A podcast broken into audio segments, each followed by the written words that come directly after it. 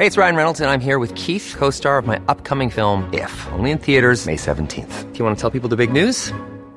All right, I'll do. Sign up now and you'll get unlimited for $15 a month in six months of Paramount Plus Essential Plan on us. Mintmobile.com slash switch. Upfront payment of $45 equivalent to $15 per month. Unlimited over 40 gigabytes per month. Face lower speeds. Videos at 480p. Active Mint customers by 531.24 get six months of Paramount Plus Essential Plan. Auto renews after six months. Offer ends May 31st, 2024. Separate Paramount Plus registration required. Terms and conditions apply if rated PG. Hey, I'm Ryan Reynolds. At Mint Mobile, we like to do the opposite of what Big Wireless does. They charge you a lot we charge you a little. So naturally, when they announced they'd be raising their prices due to inflation, we decided to deflate our prices due to not hating you. That's right. We're cutting the price of Mint Unlimited from $30 a month to just $15 a month. Give it a try at mintmobile.com slash switch. $45 upfront for three months plus taxes and fees. Promo rate for new customers for limited time. Unlimited more than 40 gigabytes per month. Slows. Full terms at mintmobile.com. Millions of people have lost weight with personalized plans from Noom. Like Evan, who can't stand salads and still lost 50 pounds. Salads generally for most people are the easy button, right? For me, that wasn't an option. I never really was a salad guy. That's just not who I am. But Noom worked for me. Get your personalized plan today at Noom.com. Real Noom user compensated to provide their story. In four weeks, the typical Noom user can expect to lose one to two pounds per week. Individual results may vary. پیرمرد پشت پیشخون مغازش نشسته بود. یه مرد چلو خورده ای ساله وارد مغازه شد. نزدیک شد و پرسید سلام شما تد جورکنسن هستید؟ با تعجب جواب داد بله چطور؟ جف بزوس رو می‌شناسید؟ پیرمرد داشت فکر می‌کرد جف بزوس؟ جف بزوس کیه دیگه؟ جواب داد نه مرد ناشناس حالا عکس یه مرد حدوداً پنجاه ساله کچل و اوور جلو و نشون پیرمرد داد. این عکس رو می‌شناسید؟ این بار با تعجب بیشتر جواب داد نه. این پسرتون جف بزوسه. الان صاحب یکی از بزرگترین شرکت های جهان و یکی از پولدارترین آدم های جهانه. اگه اشتباه نکنم شما خیلی ساله که اونو ندیدید. تت یهو جا خورد. احساساتی شد و پرسید پسر من؟ یعنی هنوز زنده است؟ تد بیشتر از پنجاه سال بود که پسرش رو نیده بود. شاید حتی فراموش کرده بود که اصلا پسری داشته.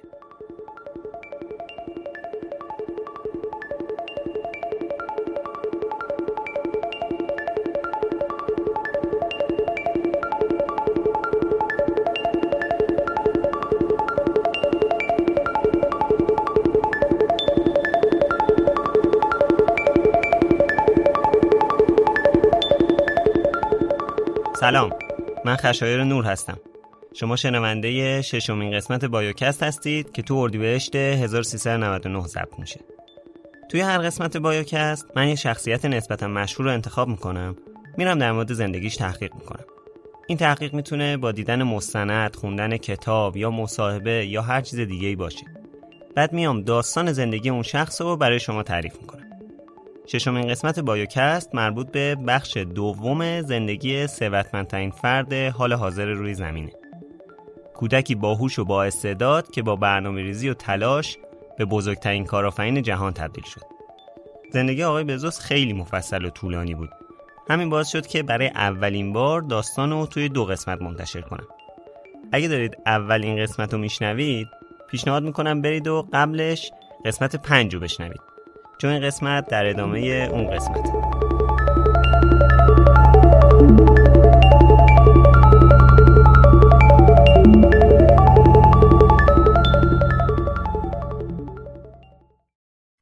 خب توی قسمت قبل از روزای قبل از تولد جف شروع کردم و از دوران کودکی و نوجوانیش گفتم.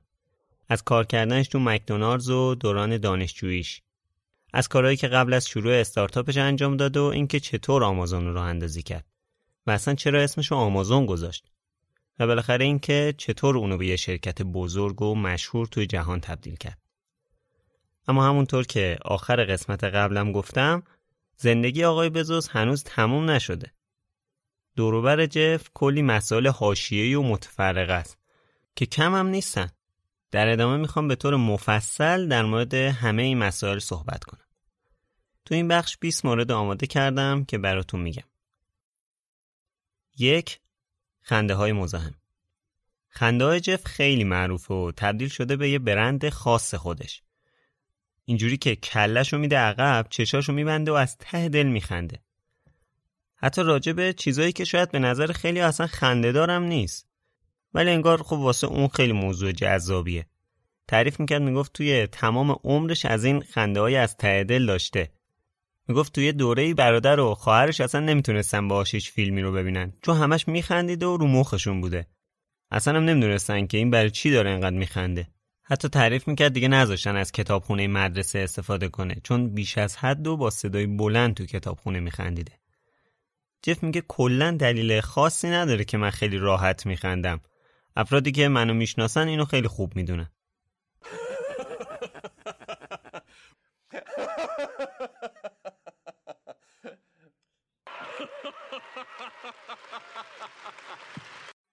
اما ظاهرا پشت این شخصیت خوشخنده یه شخصیت دیگه هم نهفته است. خیلیایی که با جف کار می‌کنن اونو یه مرد باهوش و یه کسی می‌دونن که از زمان خودش خیلی جلوتره. ولی اون برای کارمنداش خیلی سختگیری می‌کنه. میگن اگه یکی از کارمندای آمازون نتونه خواسته های جف انجام بده با بدترین توهینای دنیا مواجه میشه.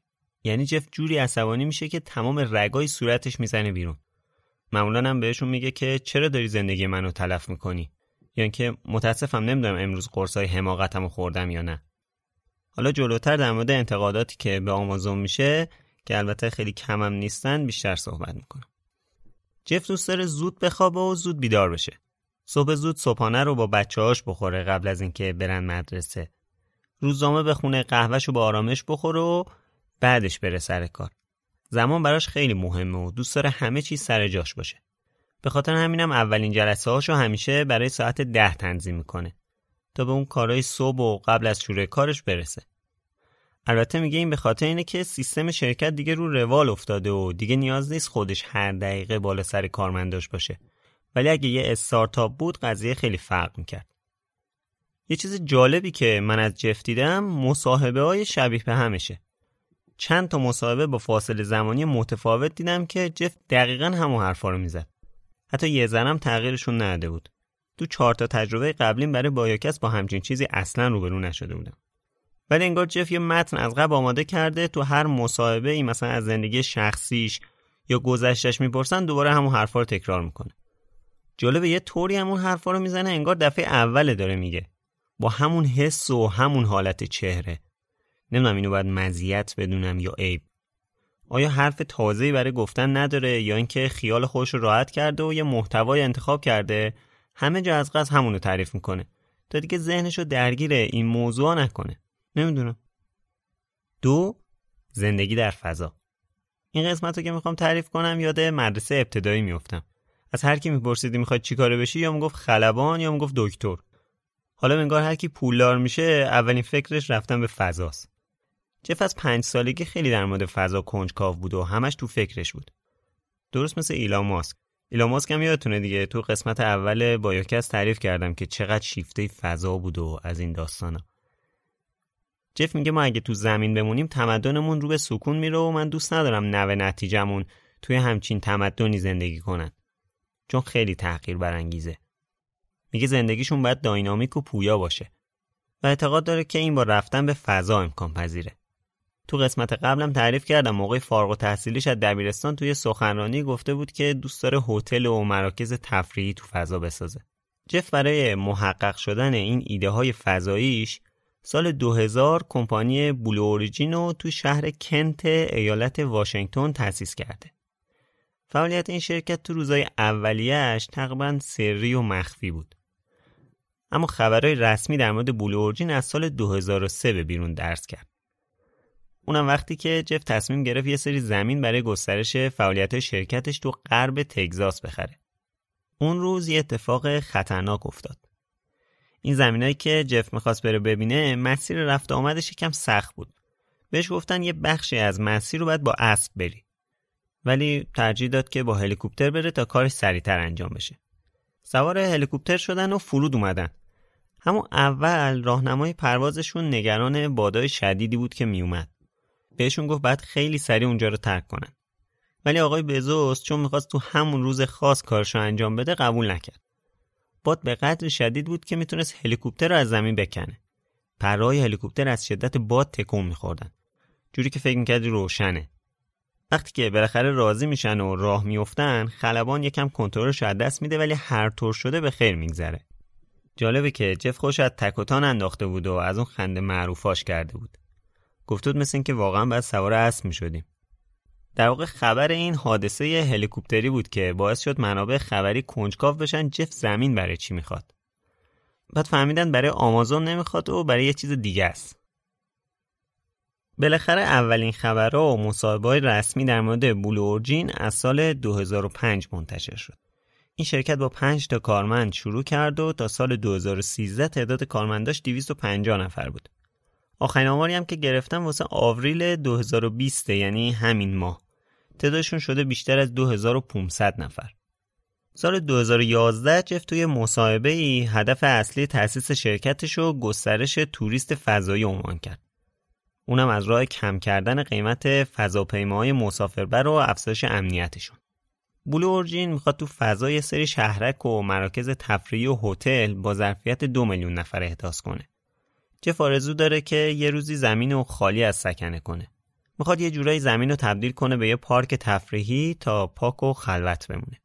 اسم بلو اورجین از ترکیب کلمه بلو به معنی زمین که به سیاره آبی معروفه و کلمه اوریجین به معنی منشأ و خواستگاه اومده. در کل میشه بلو اورجین و خواستگاه آبی یا همون کره زمین تفسیر کرد. دلیل این اسپوزاری هم اینه که سیاره ما یه سیاره آبی و ما باید این سیاره رو حفظ کنیم. باید صنایع آلاینده رو از زمین دور کنیم و دسترسی آدما رو به فضا فراهم کنیم. حتی اگه به عمر ما قد نده. جف میگه پلن بی یا راه دیگه برای زمین وجود نداره و این تنها راهمونه. یه جا می‌گفت برای هزاران هزار سال زمین بزرگ و بشریت واقعا کوچیک بود. ولی این دیگه درست نیست. ما باید رشد جمعیت و مصرف سرانه انرژی رو در نظر بگیریم و بدونیم که اینطوری دیگه نمیشه رو زمین ادامه داد. بعد یه جای دیگر رو برای ادامه زندگی انتخاب کنیم. اون یه آماری می‌داد از درصد رشد مصرف انرژی که چقدر داره به طور سالانه میره بالا. بعد نتیجه می‌گرفت ما در آینده به انرژی خیلی بیشتری احتیاج داریم. می‌تونیم زمین رو پر از پنل خورشیدی کنیم و خودمون بریم تو فضا زندگی کنیم.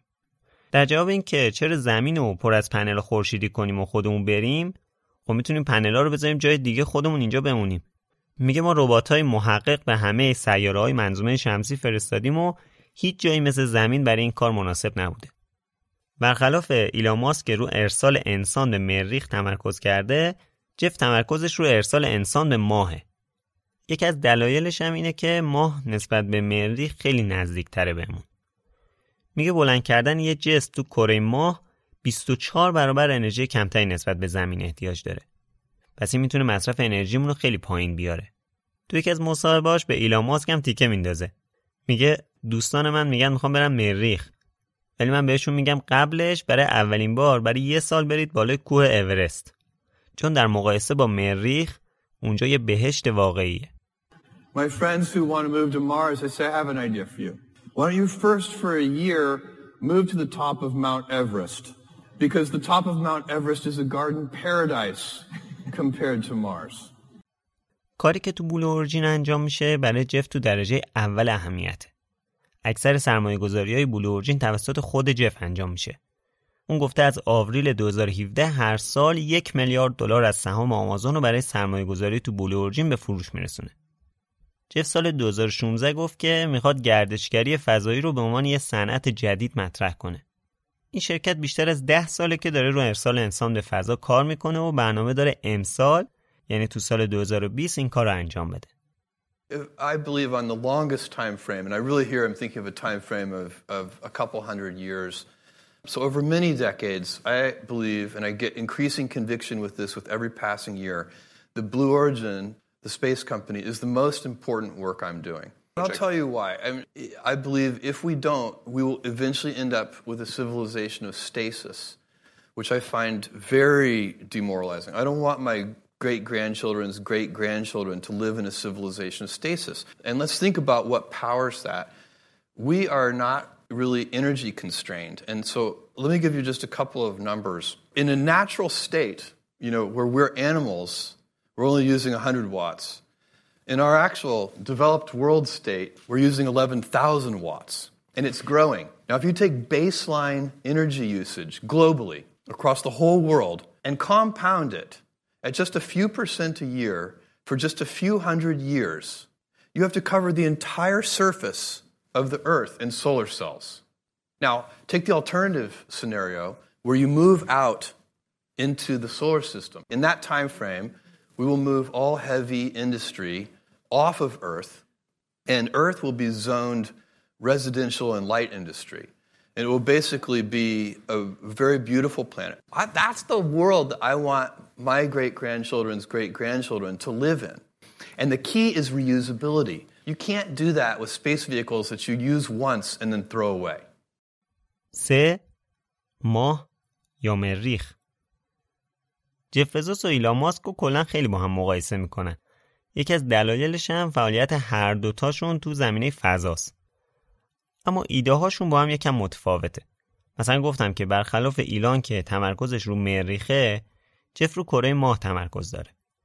زاران اوایل دوستم بودن با هم اما سر یه سری مسائل به مشکل خوردن و الان یکم بینشون شکرابه.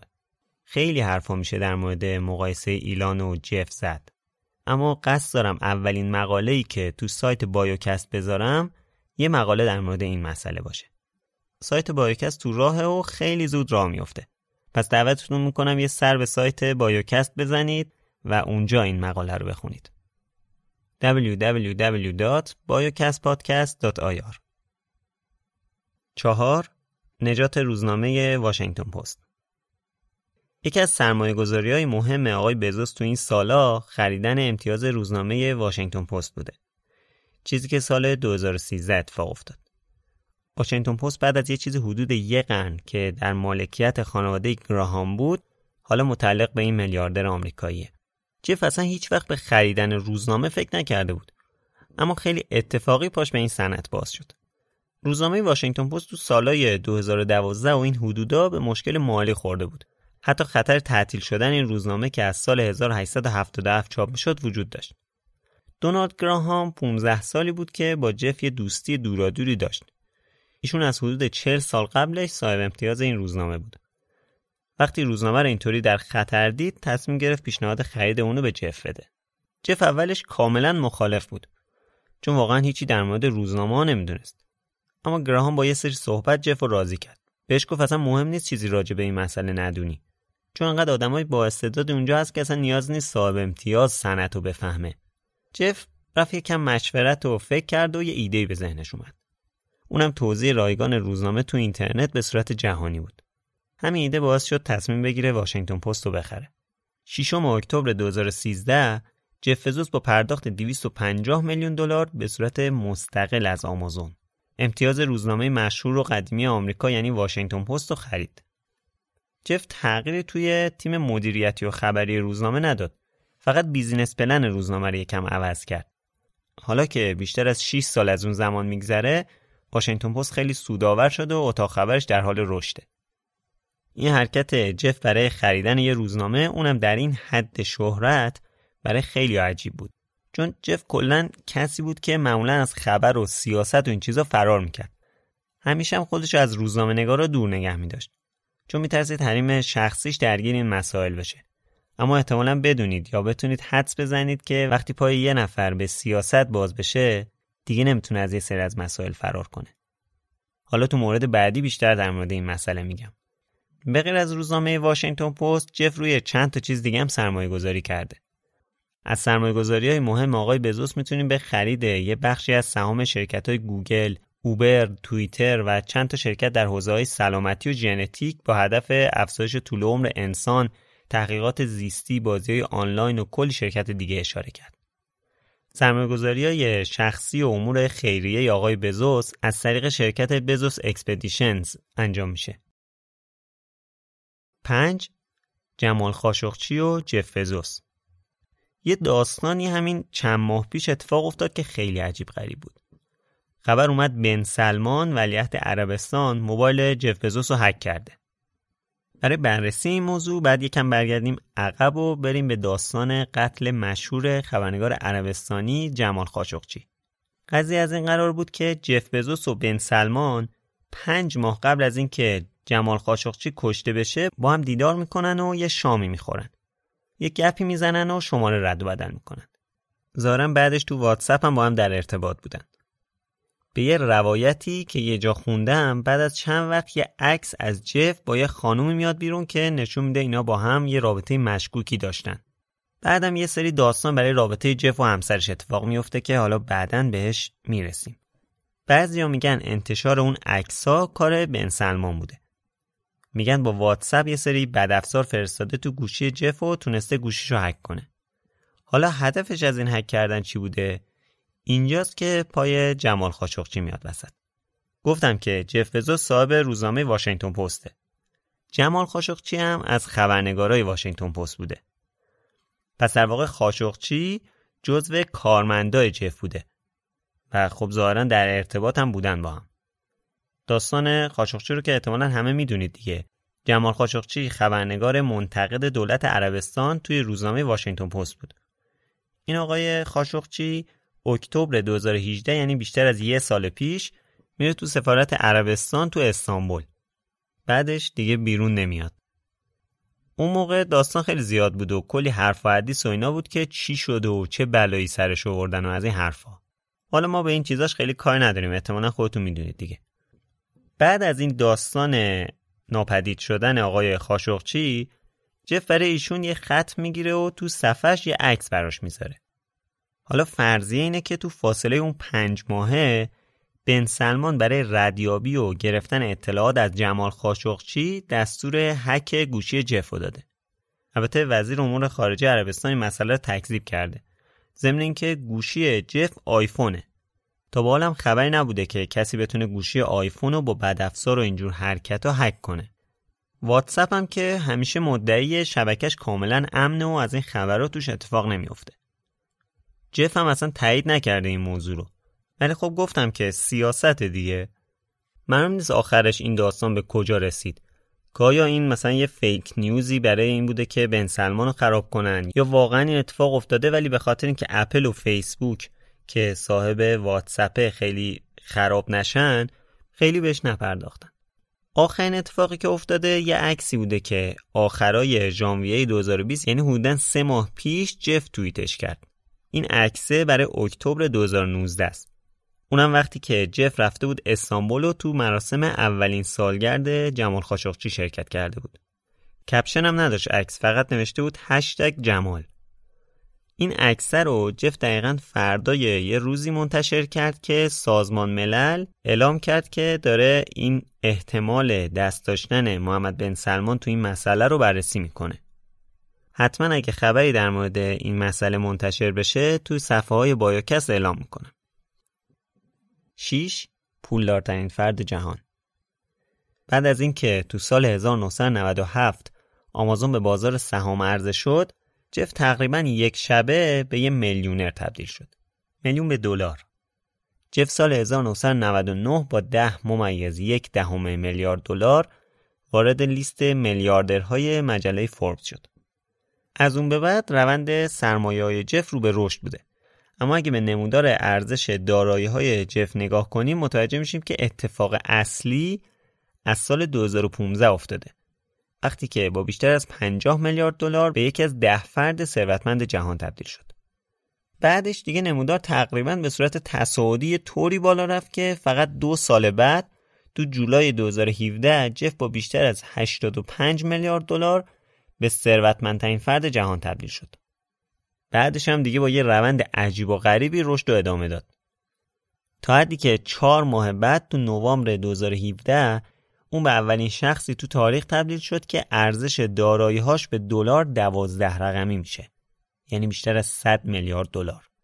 این روند تا سپتامبر 2018 ادامه داشت و ارزش دارایی‌های جف به رقم عجیب و غریب 166 میلیارد دلار رسید. جولای 2018 که این عدد رو 150 میلیارد دلار بود اعلام شد ارزش دارایی‌هاش به حدیه که می‌تونه به تنهایی کل بازار سهام نیجریه، مجارستان، مصر، لوکزامبورگ و ایران رو بخره. البته این روند کم کم رو به کاهش گذاشت و بعد از فراز و نشیبای زیاد الان به بیشتر از 126 میلیارد دلار رسیده. ولی در کل طی یه سال گذشته کمترین عددش 105 بوده. نفر دوم لیست بعد از آقای بزوس با 126 میلیارد بیل گیتسه که بر اساس آمار سایت فوربس 107 میلیارد دلار سرمایه داره. شاید جالب باشه بدونید که ایلان ماسک نفر 28 م لیسته با 30 میلیارد دلار. یعنی کمتر از یک چهارم جف. این سرمایه جف جمع کل ارزش بلورجین و واشنگتن پست به علاوه حدود 11 درصد از سهام آمازونه. البته جف حدودا 16 درصد سهام آمازون رو داشت که بیشتر از 4 درصدش رو در جریان جدایش از همسر سابقش تقدیم مکنزی بزوس کرد که حالا جلوتر دقیق توضیح میدم این داستانو. رشد عجیب دارایی های جف بیشتر به خاطر رشد قابل توجه و مثال زدنی آمازون تو این سالهای قبل بوده. فقط توجه کنید که تو سال 2019 آمازون 281 میلیارد دلار درآمد داشته.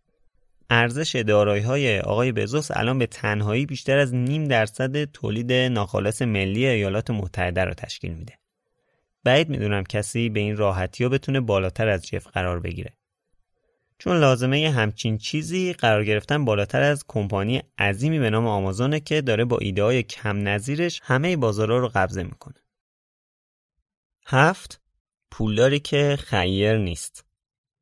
براتون از مردی گفتم که اگه روزی 28 میلیون دلار هم هزینه کنه به هیچ جاش بر نمی‌خوره. شاید براتون جالب باشه که بگم این آقا خیلی اهل کمک به خیریه ها نیست. جف بیشتر داراییشو خرج بلورجین می‌کنه. واقعا هم هیچ ایده ای نداره که چجوری می‌تونه به مردم کمک کنه. این هیچ ایده ای نداشتن تا حدیه که سال 2017 یه توییت کرد از مردم پرسید باید چیکار کنه تا به آدم خیرخواه تبدیل بشه.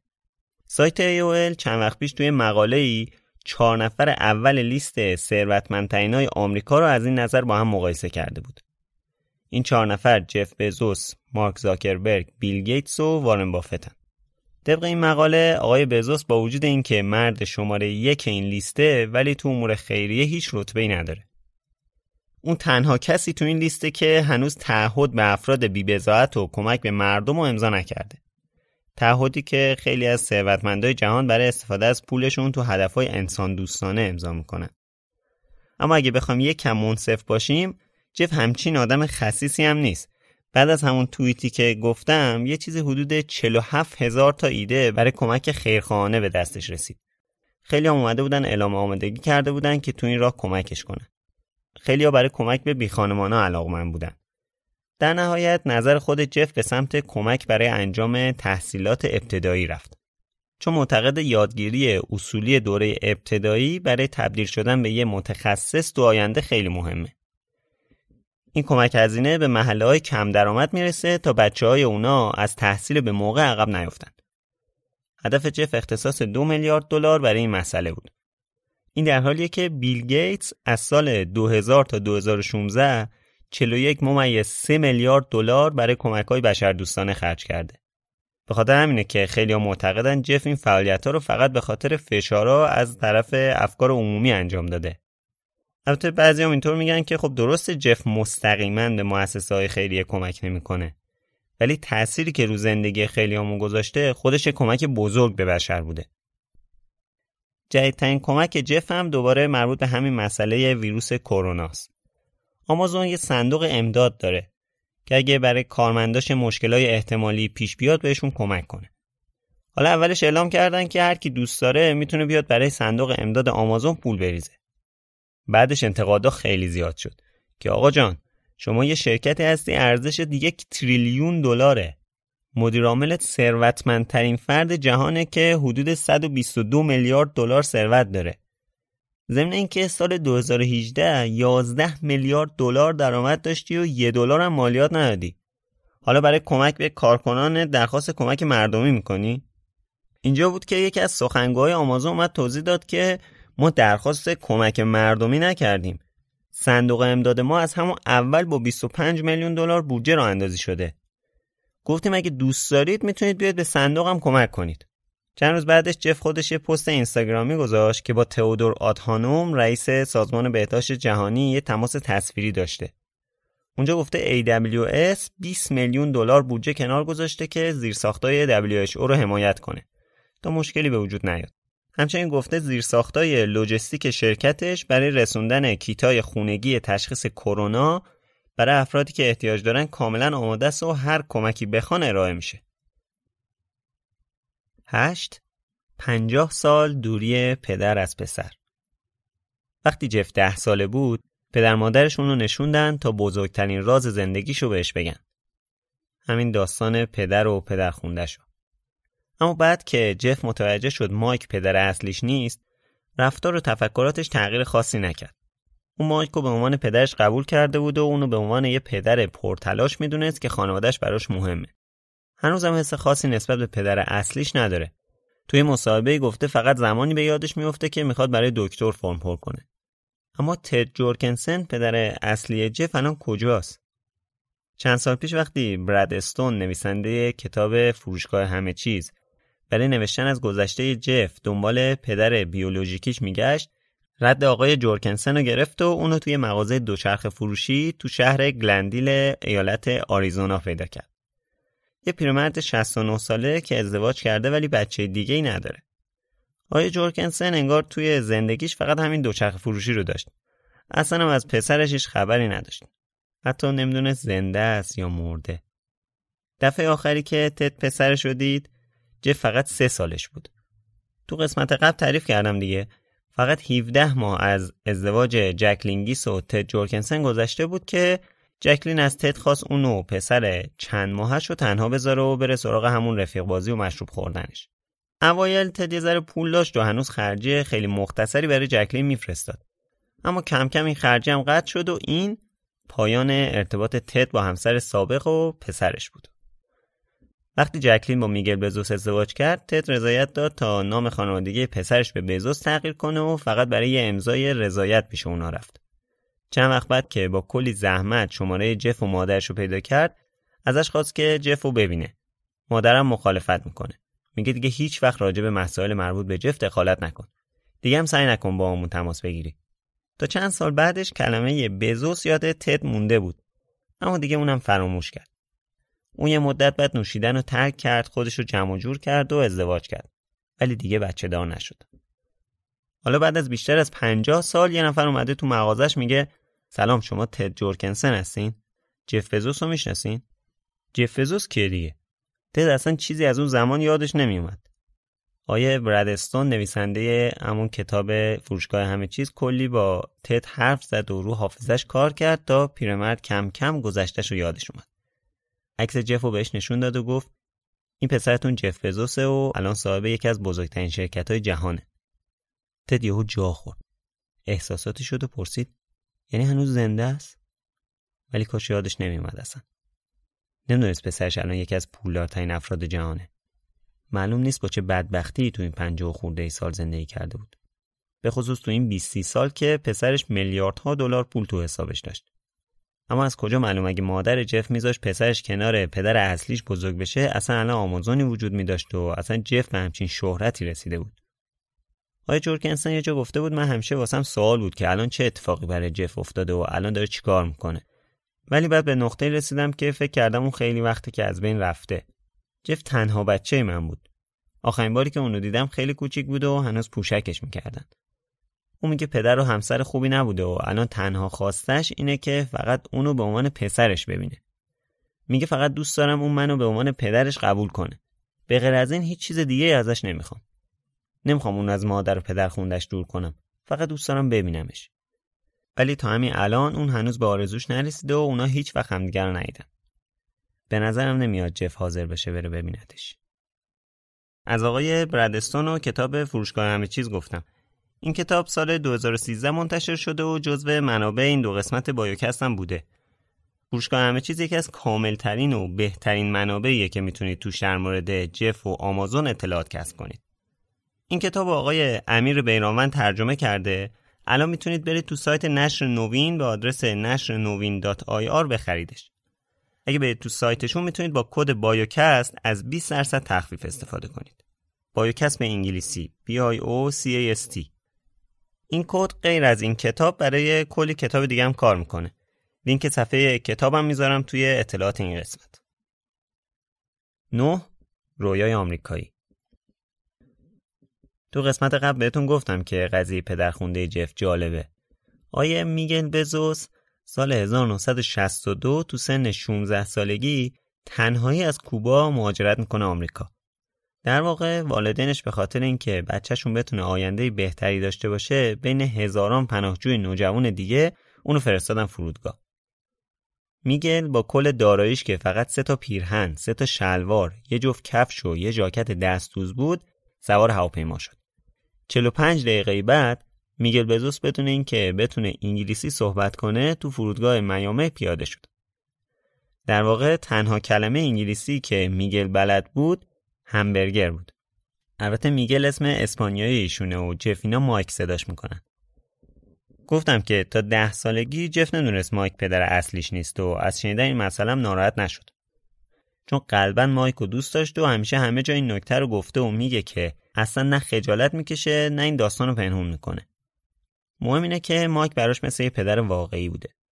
حالا اصلا پدر مادر میگل واسه چی بچهشون رو فرستادن آمریکا؟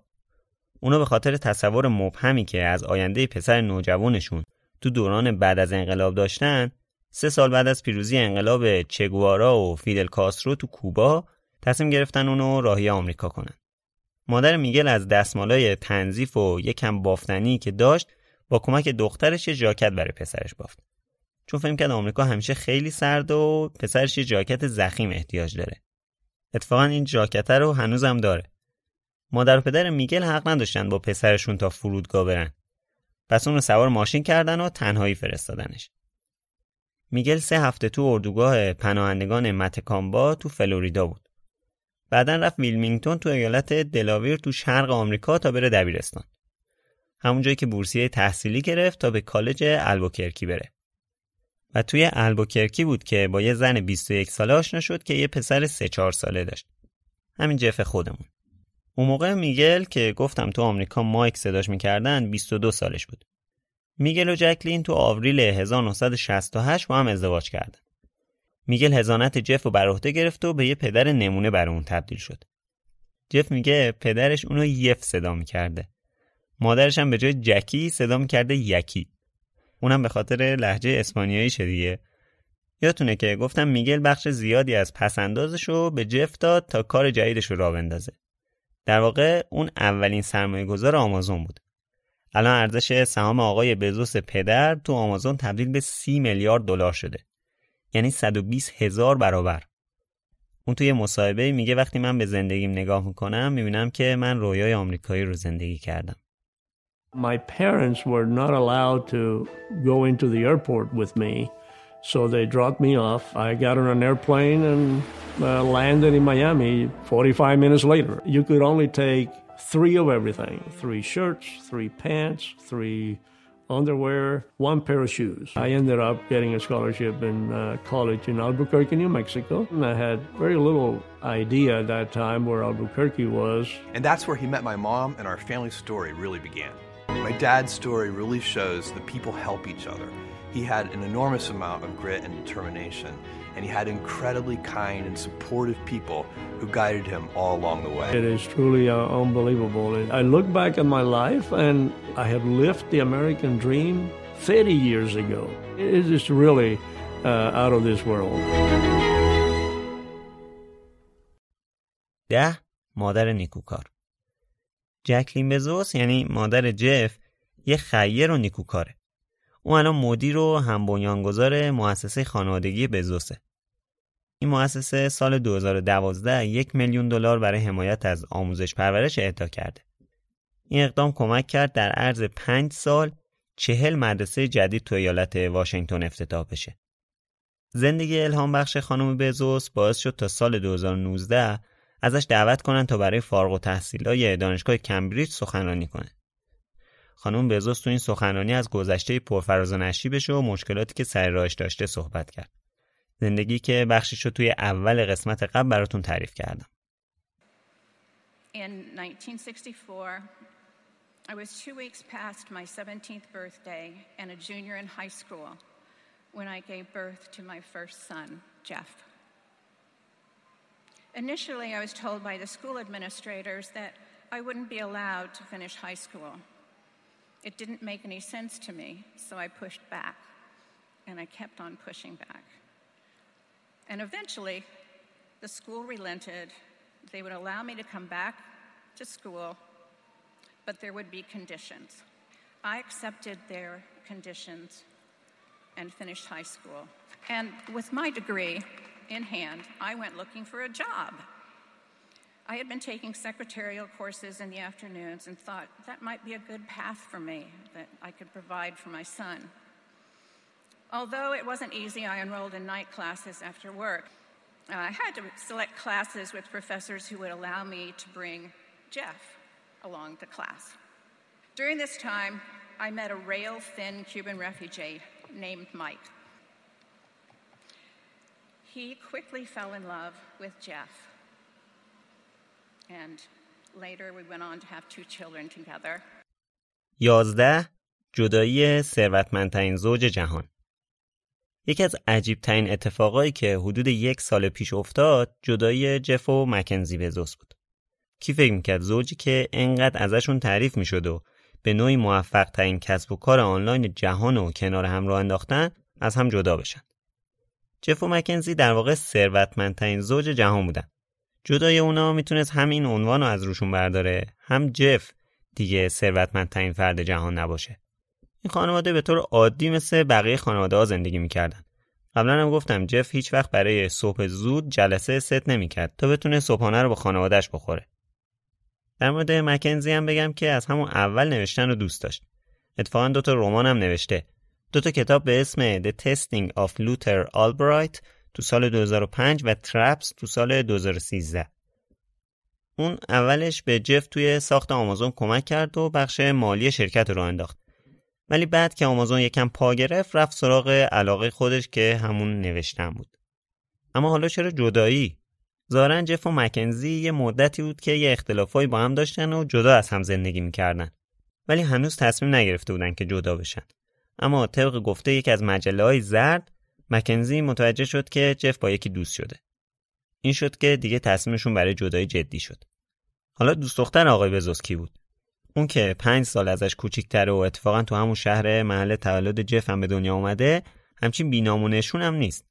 خانم لورن سانچز مجری برنامه زنده تلویزیون بوده و سری اول مسابقات So You Think You Can Dance رو هم اجرا کرده. اون علاوه بر یک کم تجربه بازیگری یه مدت هم به عنوان مشاور کریستوفر نولان همکاری کرده. بر اساس صفحه IMDb خانم سانچز حتی سابقه بازی تو فیلم های مشهوری مثل Fight Club، The Day After Tomorrow Fantastic Four رو داره. اون همسر پاتریک وایتسل مدیر برنامه های چند تا از هنرپیشه های مشهور مثل مت دیمون، کریستیان بیل و هیو جکمن بود که همزمان یا شاید هم بعد از این اتفاقات از هم جدا شدن. اینطور که از این حرفا پیداست هم جف و هم لورن هنوز از همسرشون جدا نشده بودن که با هم دوست بودن. بالاخره 9 ژانویه 2019 جف و مکنزی بزوس یه بیانیه‌ای به طور جداگونه تو اکانت های توییترشون اعلام کردن که از هم جدا میشن.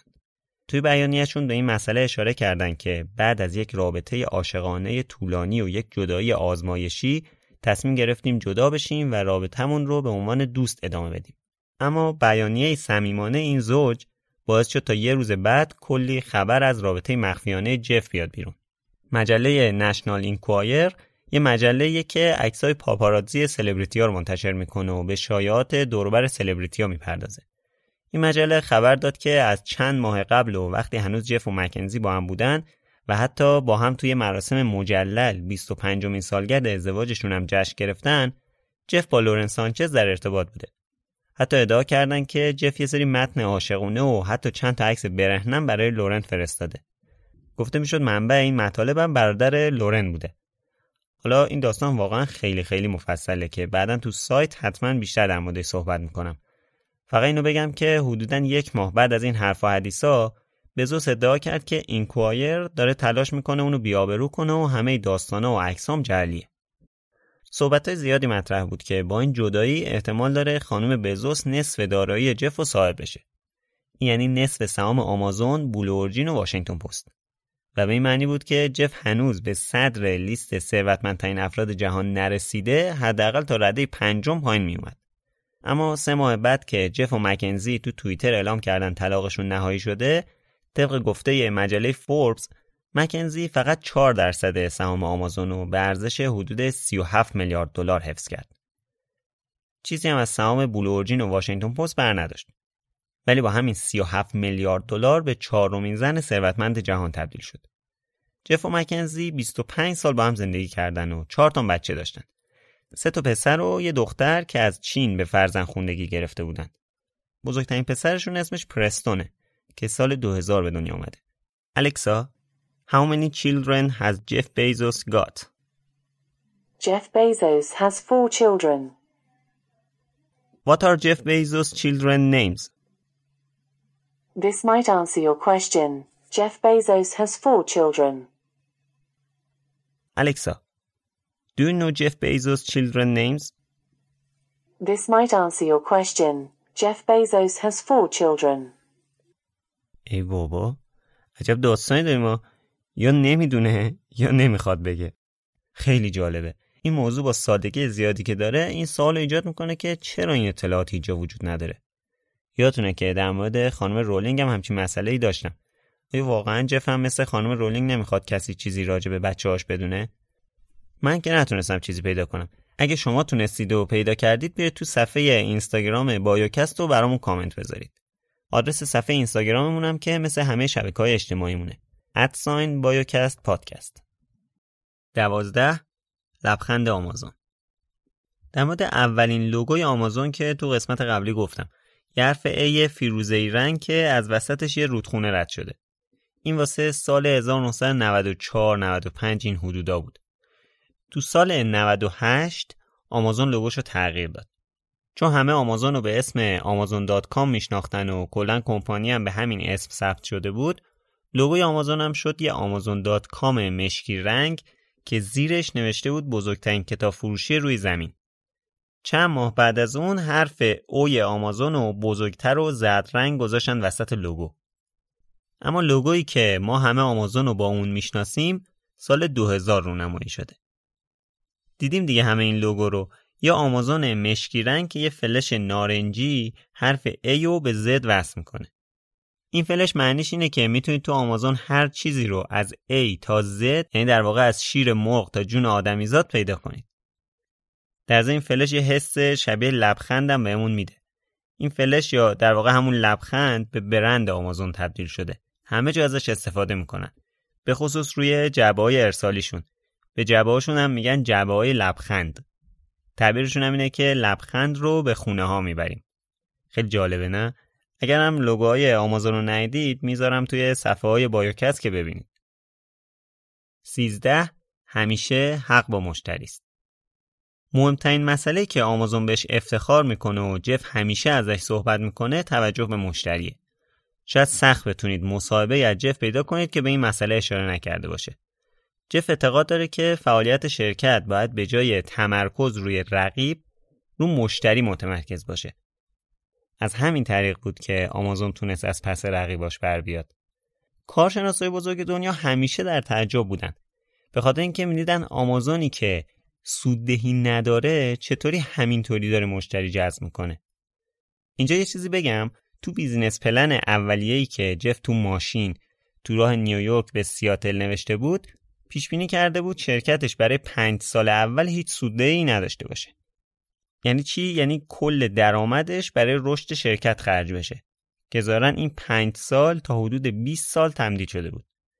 تو این چند سال اخیر بود که سوددهی نجومی آمازون شروع شد و در عرض فقط چند سال همه جدولا رو در نوردید. آمازون اعتقاد داره که مشتریاش سه چیز می‌خوان.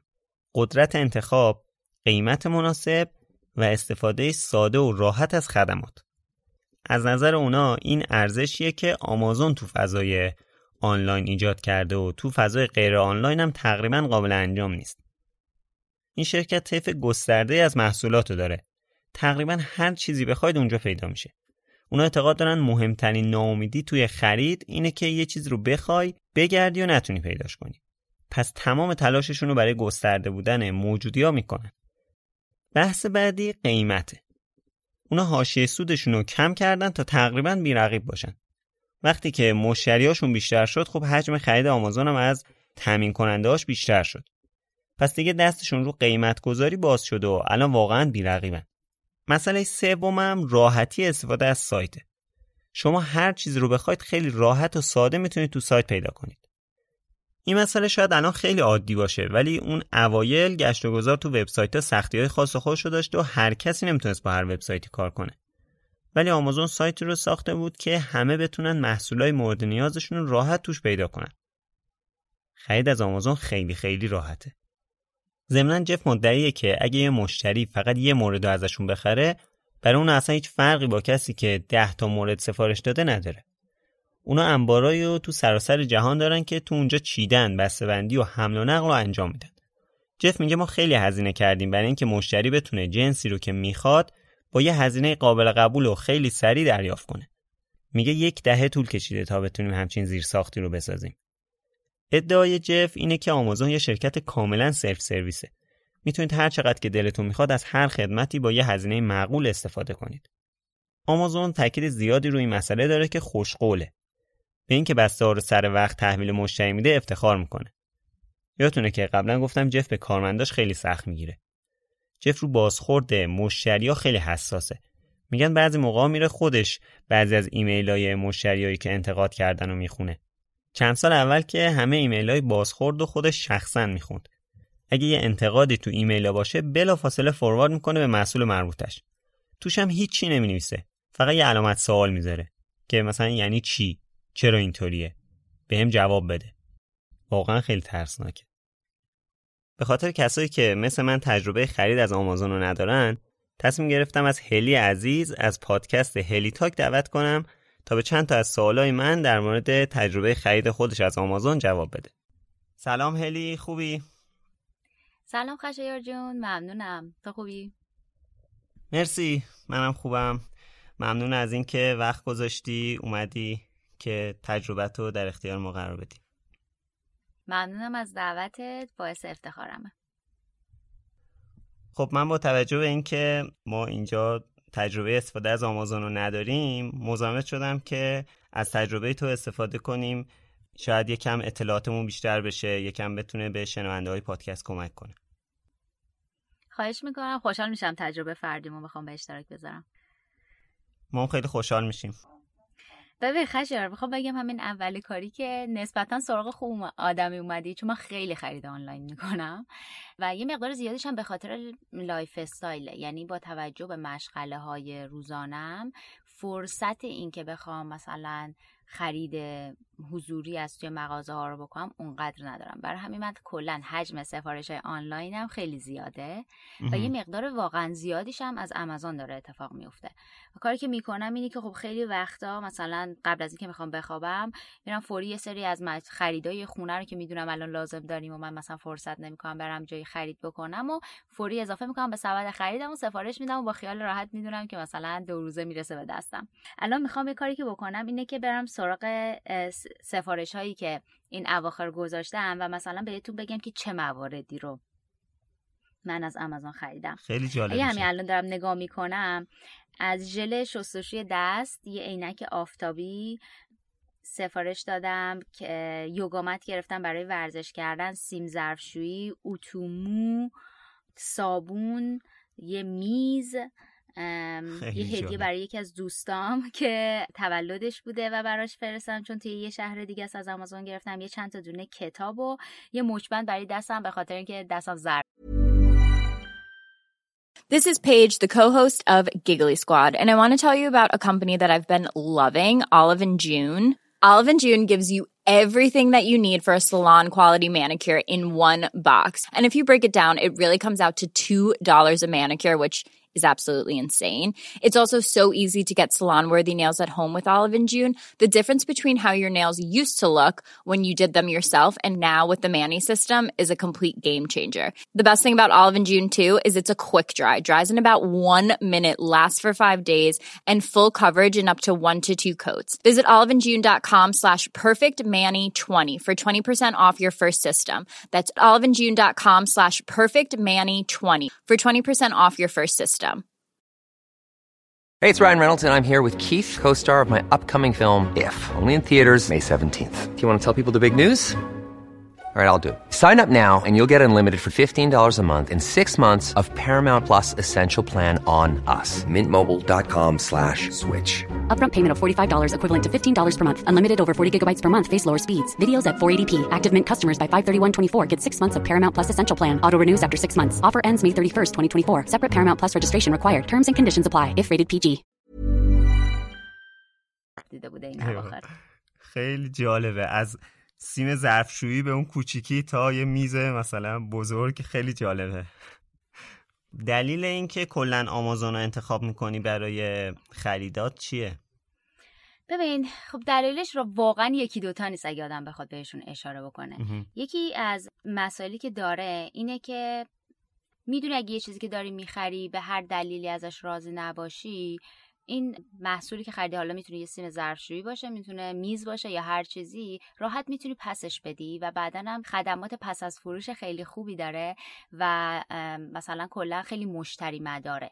اصلا اینو خوبه بدونین که میشن کمپانی امازون اینه که مشتری مدارترین کمپانی روی زمین باشه.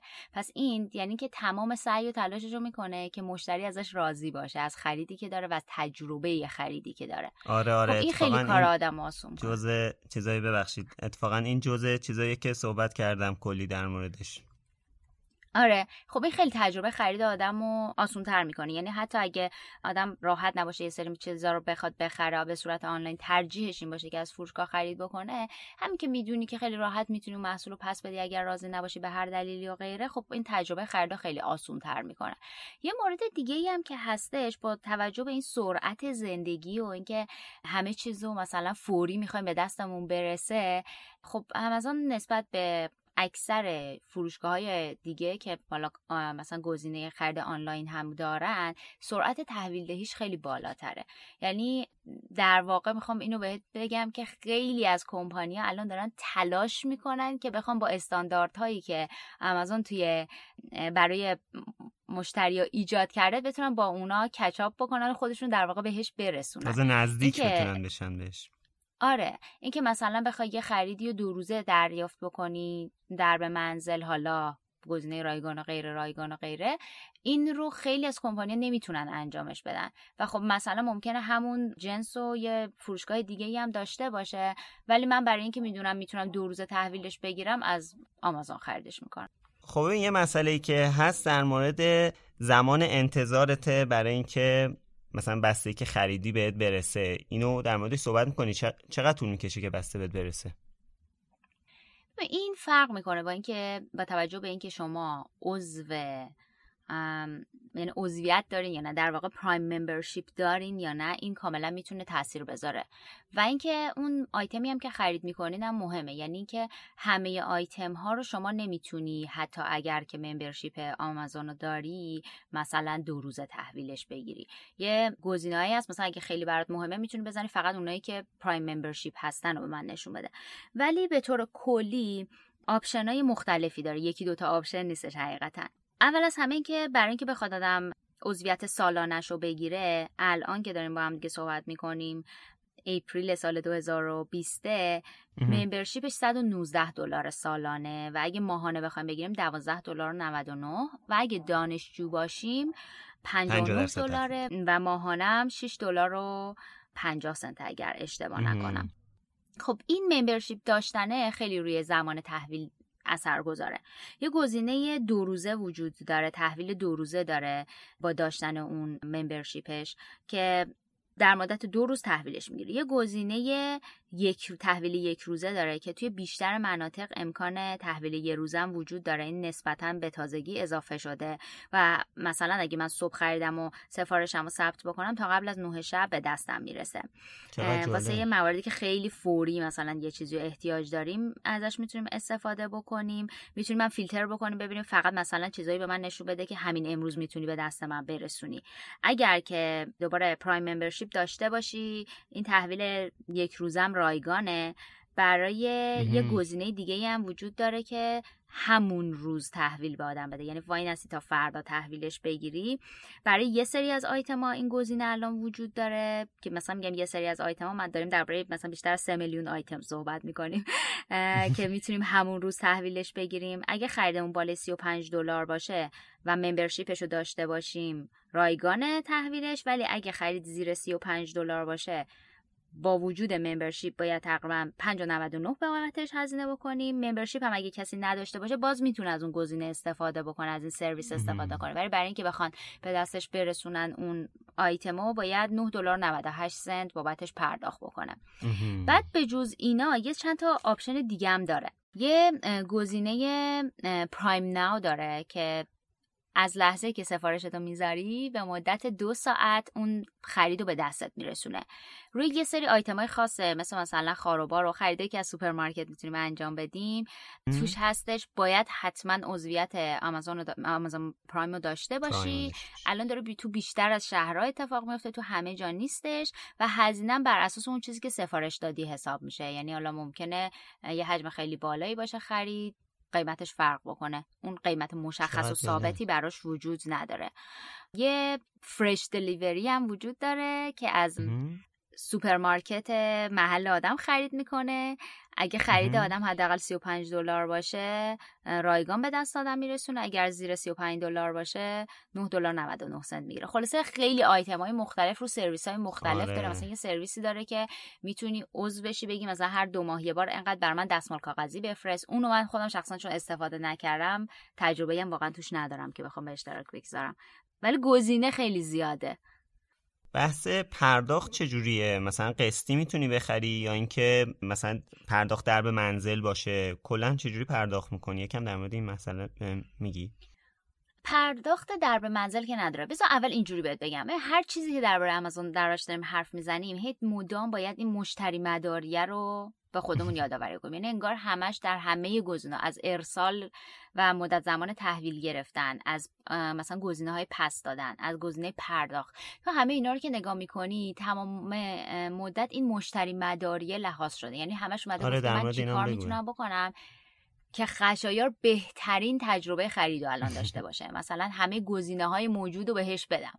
برای خریدم خب از امکان پرداخت در به منزل وجود نداره. باید خریدی که می‌خوای انجام بدی موقع ثبت سفارش پرداختش صورت بگیره. ولی این پرداخته یا با مثلا یه ویزا کارت که همون لحظه از حساب آدم کسر میشه یا یه گزینه کردیت کارت خود آمازون هم وجود داره که می‌تونی براش اقدام بکنی و بگیریش. من خودم مثلا شخصا دارم اونو. به آدم یه سر آپشنایی میده دیگه. مثلا اگر که خرید آدم بالای 150 دلار باشه می‌تونی 6 ماه پرداختش کنی. قسط 6 ماهه مثلا هر ماه یه عدد مشخصی پرداخت بکنی. اگه خریدت بالای 600 دلار باشه 12 ماهه می‌تونی پرداخت کنی. و اگه خریدت حالا بنا به یه مثلا آیتمای مشخصی هستش که ممکنه گزینه پرداخت 24 ماه هم به آدم بده. ولی خب بدون سود اینو میده. یعنی دقیقا میاد اون مثلا یه چیزی 600 دلاره 6 ماه میاد میگه هر ماه 100 دلار دقیقا بده و این مثلا دلار نمیشه. میدیم که نه 101 دلار نیست. اینطور نیستش که روش سودی دریافت بکنه. آره ولی باید هر ماه سر وقت بدی اونو وگرنه جریمه آره می‌خوری. این مسئله ای که خب باید توش دقت بکنه. ولی خب این گزینه پرداختم وجود داره دیگه. و اگر از یه چیزی هم یه جنسی که خریدی هم راضی نباشی می‌تونی پسش بدی و به همون شکلی که حالا پرداخت کردی به شکل اولیه پرداخت بهت برمیگرده. حالا اگه از کردیت کارتش استفاده کردی به اون برمیگرده. اگه از ویزا کارت خودت استفاده کردی برمیگرده. حالا در مورد این بحث مشتری مداری گفتی خیلی جالبه برای من به خاطر اینکه من تا الان اینو از یه مشتری آمازون نشینده بودم.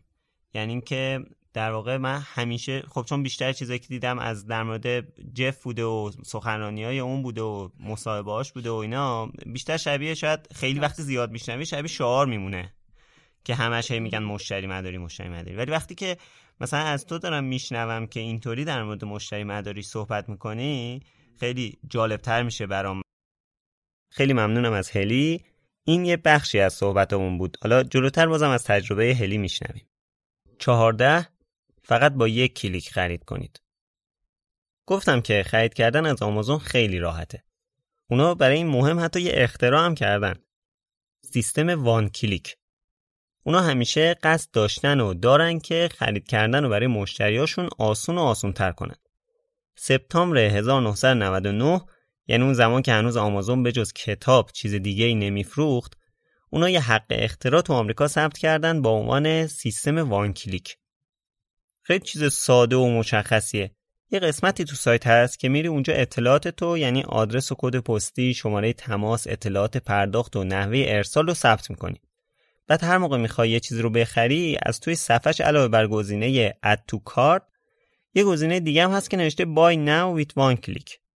فقط کافی همون کلید رو بزنید تا بلافاصله سفارشتون ثبت بشه. البته ولی نیم ساعت سفارشتون رو در حالت معلق نگه میدارن که اگه بخواید لغوش کنید یا تغییری توش بدید یا سفارش دیگه بهش اضافه کنید وقت داشته باشید. بعد از نیم ساعت سفارش نهایی میشه و میره برای ارسال. البته افراد زیادی هم بودن که اشتباها یه سفارشی رو از این راه ثبت کردن. به خصوص وقتی داشتن با موبایلشون تو آمازون میچرخیدن. موقع اسکرول کردن دستشون دکمه رو لمس کرده و متوجه نشدن. نیم ساعت بعدش هم سفارششون نهایی شده و بستگی به این که اکانتشون معمولی بوده یا پرایم سر موقع بسته رسیده دم در خونه. البته آمازون همیشه گفته در صورت بروز همچین اشتباهاتی بدون هزینه برگشت محصول پس می‌گیره. تنها ایرادش اینه که دو هفته طول می‌کشه پول برگرده تو حساب. ولی خب خیلی جالبه دیگه. البته حق اختراع این سیستم ثبت سفارش سپتامبر 2017 یعنی دو سال و نیم پیش تموم شده و الان دیگه آزاده. ولی قبلا تو سال 2000 اپل با پرداخت هزینه از آمازون اجازه گرفت و همچین سیستمی رو توی آیتیونز استفاده کرد. البته بودن سایت هایی که مخفیانه استفاده کردن و آمازون مچشون رو گرفته و دادگاهیشون کرده. 15 خرید از آمازون آنلاین یا آفلاین نوامبر 2015 طی یه حرکت جالب آمازون اولین فروشگاه فیزیکی خودش رو تو شهر سیاتل راه اندازی کرد. یعنی تو همون شهری که دفتر مرکزی شرکت اونجا هست. آمازون اومده بود که فروشگاه فیزیکی رو تبدیل به فروشگاه آنلاین کنه. ولی حالا خودش فروشگاه فیزیکی راه اندازی کرده. اونا خیلی وقت بود که قصد همچین کاری رو داشتن و بالاخره انجامش دادن. کتاب فروشی آمازون با بقیه کتاب فروشی دیگه فرق داره. اول اینکه این کتاب فروشی واقعا یه کتاب فروشیه. یعنی کنار کتاب، اسباب بازی و بقیه محصولای معمول کتاب فروشی ها فروخته نمیشه. البته اگه کیندل یا کتابخونه دیجیتال آمازون و اسباب بازی حساب نکنید. اما مهمترین تفاوت این کتاب فروشی با کتاب فروشی دیگه اینه که کتابا رو مثل بقیه کتاب فروشی ها نچیدن. در واقع تو چیدمان کتابا از اطلاعاتی که تو وبسایت آمازون گردآوری شده استفاده میشه. به عبارتی چیدمان کتابا بر این اساسه که اگه یه کسی یه کتاب مشخصی می‌خره احتمالا چه کتابای دیگه ای رو هم دوست داره و ممکنه بخره. ضمن اینکه پایین هر کتاب یه کاغذی نصب شده که مشخصات کتاب و مثل چیزی که تو آمازون هست نشون میده. نظرهای کاربرا و امتیازاشون هم روی این کاغذه هست. در واقع تو کتاب فروشی آمازون کتابا بر اساس تصمیم و سلیقه یک نفر یا چند تا کتاب داره خاص مرتب نمیشن. چیدمان بر اساس اطلاعات و سلیقه میلیون ها انسان تو فروشگاه آنلاین آمازونه. این نوع چیدمان تاثیر شگفتانگیزی توی مقدار فروش این فروشگاه داشته. تا الان بیشتر از 20 تا شعبه آمازون بوکس توی آمریکا افتتاح شده و چند تا دیگه هم تو راهه. غیر از این فروشگاه آمازون فور استار هم هست. اونجا فقط جنسایی رو میفروشن که از مشتری های وبسایت آمازون بیشتر از 4 تا ستاره گرفته باشن. توی هر دوتا این فروشگاه یعنی آمازون بوکس و آمازون فور استار از اطلاعات سلیقه مشتری ها مثل آمازون استفاده شده. تو سایت آمازون یه بخشیه که بعدا تو بقیه سایت هم اومده کم کم. اونم اینه که وقتی یه محصولی رو داریم می‌بینیم بهمون میگه که مثلا کسایی که این محصول رو خریدن چه محصول دیگه ای رو هم خریدن.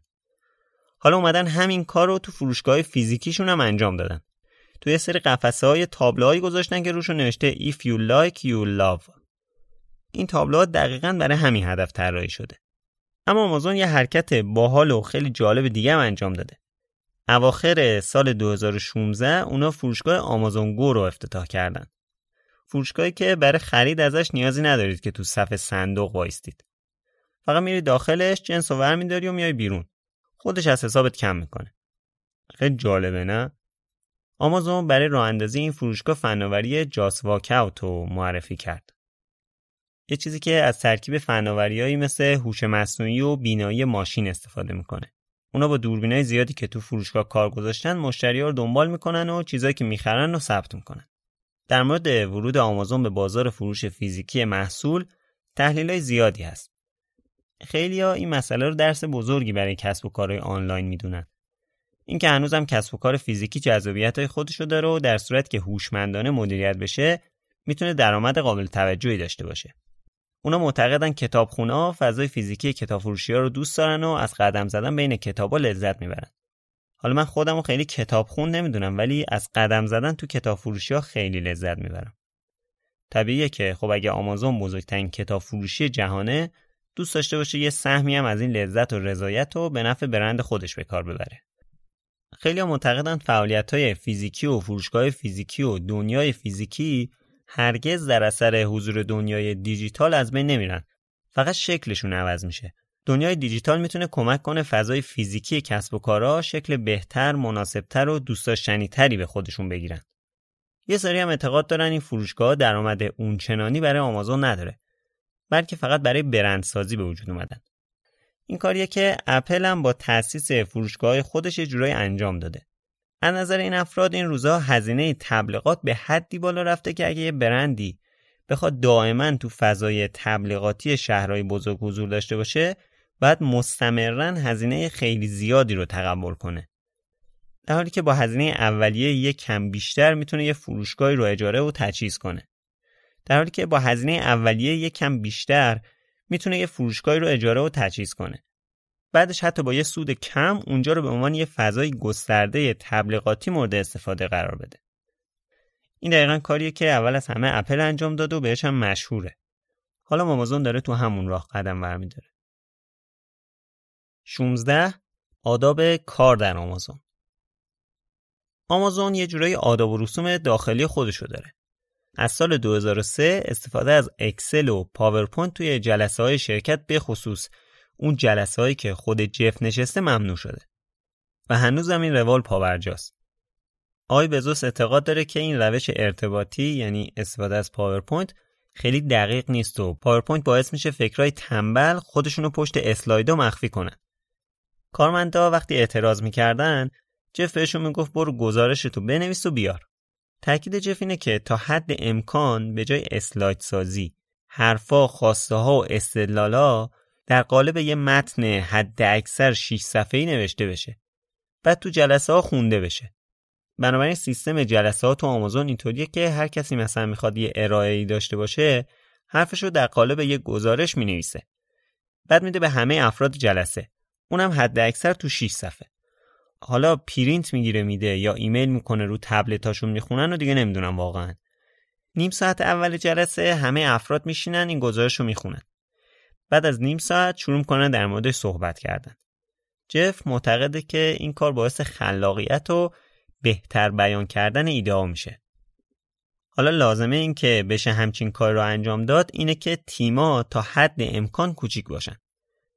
بزوس اعتقاد به تشکیل گروه های کوچیک داره و اسم این مدل گذاشته قانون دو پیتزا.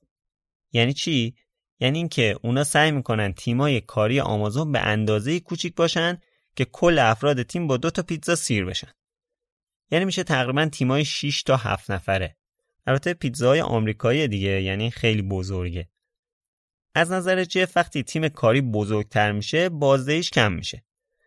بنابراین پیشنهاد میکنه تیمای کاری رو تا حد امکان کوچیک نگه دارن. We try to create teams that are no larger than can be fed with two pizzas. We call that the two pizza team rule. No PowerPoints are used inside of Amazon. Uh, so every meeting, we have the, when we hire a new executive from the outside,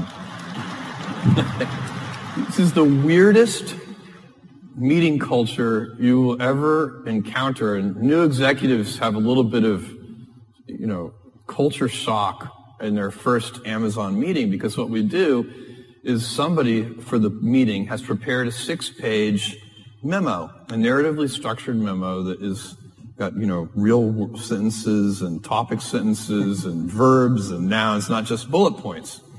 And it lays out and supposed to create the context for what will then be a good discussion. So, and then we read those memos silently in the meeting. So it's like a study hall. And we do that. Everybody sits around the table and we read silently for usually about half an hour, however long it takes us to read the document. And then we discuss it. And it's so much better than the typical PowerPoint presentation for so many reasons. I could talk about this for all of so our nobody time. eats the, no, nobody's eating the pizza at that point because they're sitting around. No pizza They- they- usually at now- that point. You know, I definitely recommend the memo over the PowerPoint. And the reason we read them in the room, by the way, is because just like high school kids, executives will bluff their way through the meeting as if they've read the memo. Because we're busy. And so uh, you got to actually carve out the time for the memo to get read. And that's what the first half hour of the meeting is for. And then everybody's actually read the memo. They're not just pretending to have read the جف میگه من به فرهنگی که تو آمازون داریم خیلی افتخار می‌کنم چون فکر می‌کنم کاری که می‌کنم نوآورانه و پیشگامه از کسایی هم کمک می‌گیرم که به نوبه خودشون بهترینه او میگه بابت این همکاری پول خوبی هم به این افراد میده تا خوشحال باشن چون اعتقاد داره اگه بخواد کاری کنه مشتری از آمازون راضی باشن اول از همه باید کاری کنه که کارمنداش خوشحال باشن. اما این یه طرف قضیه است.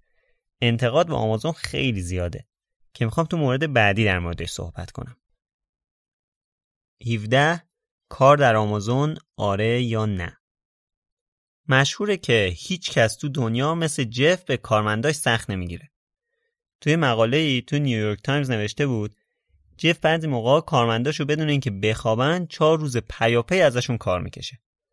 یا اینکه کلی بهشون فشار میاره که تو کمترین زمان ممکن اطلاعات محصولات رو توی سیستم وارد کنن و در عوض بهشون یه بون استفاده از محصولای استارباکس یا استفاده از وایفای مجانی میده. خیلی معتقدن این نوع کار کشیدن بیرحمانه می‌تونه منجر به مسائلی از جمله مریضی کارمندا بشه. حتی گزارش شده یه سری از اونا دچار سرطان، سقط جنین یا یه سری مسائل دیگه شدن. به نظر می‌رسه جف اصلا به اینجور انتقادا اهمیت نمیده.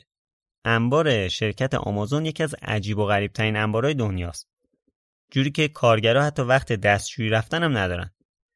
حتی شایع است میگن مجبورن توی بطری آب معدنی دستشویی کنن. چون اگه یه لحظه از محیط دور بشن آمار کارشون میاد پایین و احتمال اخراج شدنشون خیلی بالاست. یه گزارشایی هم هست که اونا حتی وقت کافی برای غذا خوردن هم ندارن. خیلی اونجا رو به زندان تشبیه کردن. بررسی های امنیتی ورود و خروج کارمندا به سبک فرودگاه ها انجام میشه که مبادا کسی چیزی رو بلند کرده باشه. و جالبه که با وجود اون حرفی که جف می‌زد تو گزارش آمده دستمزدایی هم که به کارمندا میده از کم هم کمتره. البته شاید منظور جف کارمندای عالی رتبهش بوده و کلا خیلی کاری به کارگرا و کسایی که تو انبارا کار می‌کنن نداره. هر جا جف در مورد این مسائل می‌پرسن میگه این حرفا رو قبول ندارم. میگه این از طرف برخی از رقبا میاد بیرون چون اگه چیزی بود ما میشنیدیم. ضمن اینکه اگه کسی اینقدر ناراضی و اذیت میشه برای چی باید بمونه تو آمازون؟ Well, first of all, when any criticism, our, my approach to criticism and what I teach and preach inside Amazon is when you're criticized, first look in a mirror and decide are your critics right? If they're right, change. Don't Are they right? resist. No. But not in this case. But we've had critics be right before and we've changed. Because there are two kinds of critics. Uh, there are well meaning critics um, who, uh, you know, they, they're worried it's not going to work, but they do want it to work. There's a second kind of critic, which is the self-interested critic, and they come in all shapes and sizes. You know, they're um, so they can be any kind of institution, competitors, um, of course. And so when you are doing something in a new way, and if customers embrace the new way, what's going to happen is incumbents who are practicing the older way are not going to like you. And they're going to be self interested critics. And so you do need, as you're looking yourself in the mirror, to try and tease those two things apart. On the, condition, on the issue of, um, of working conditions, I'm very proud of our working conditions, and I'm very proud of the wages that we pay. We pay at the high end of the range for uh, any comparable work. You know, in our view, you know, we have very, we have we have workers' councils, of course, and we have very good communications with our employees. Um, but of course, at the end of the day, it's always the employee's choice. شاید بخشی از فعالیت و برنامه های آمازون به صورت وسیع توی رسانه ها مورد توجه قرار بگیره. اما بخشی از فعالیت های این شرکت کاملا داخلی و پنهانه.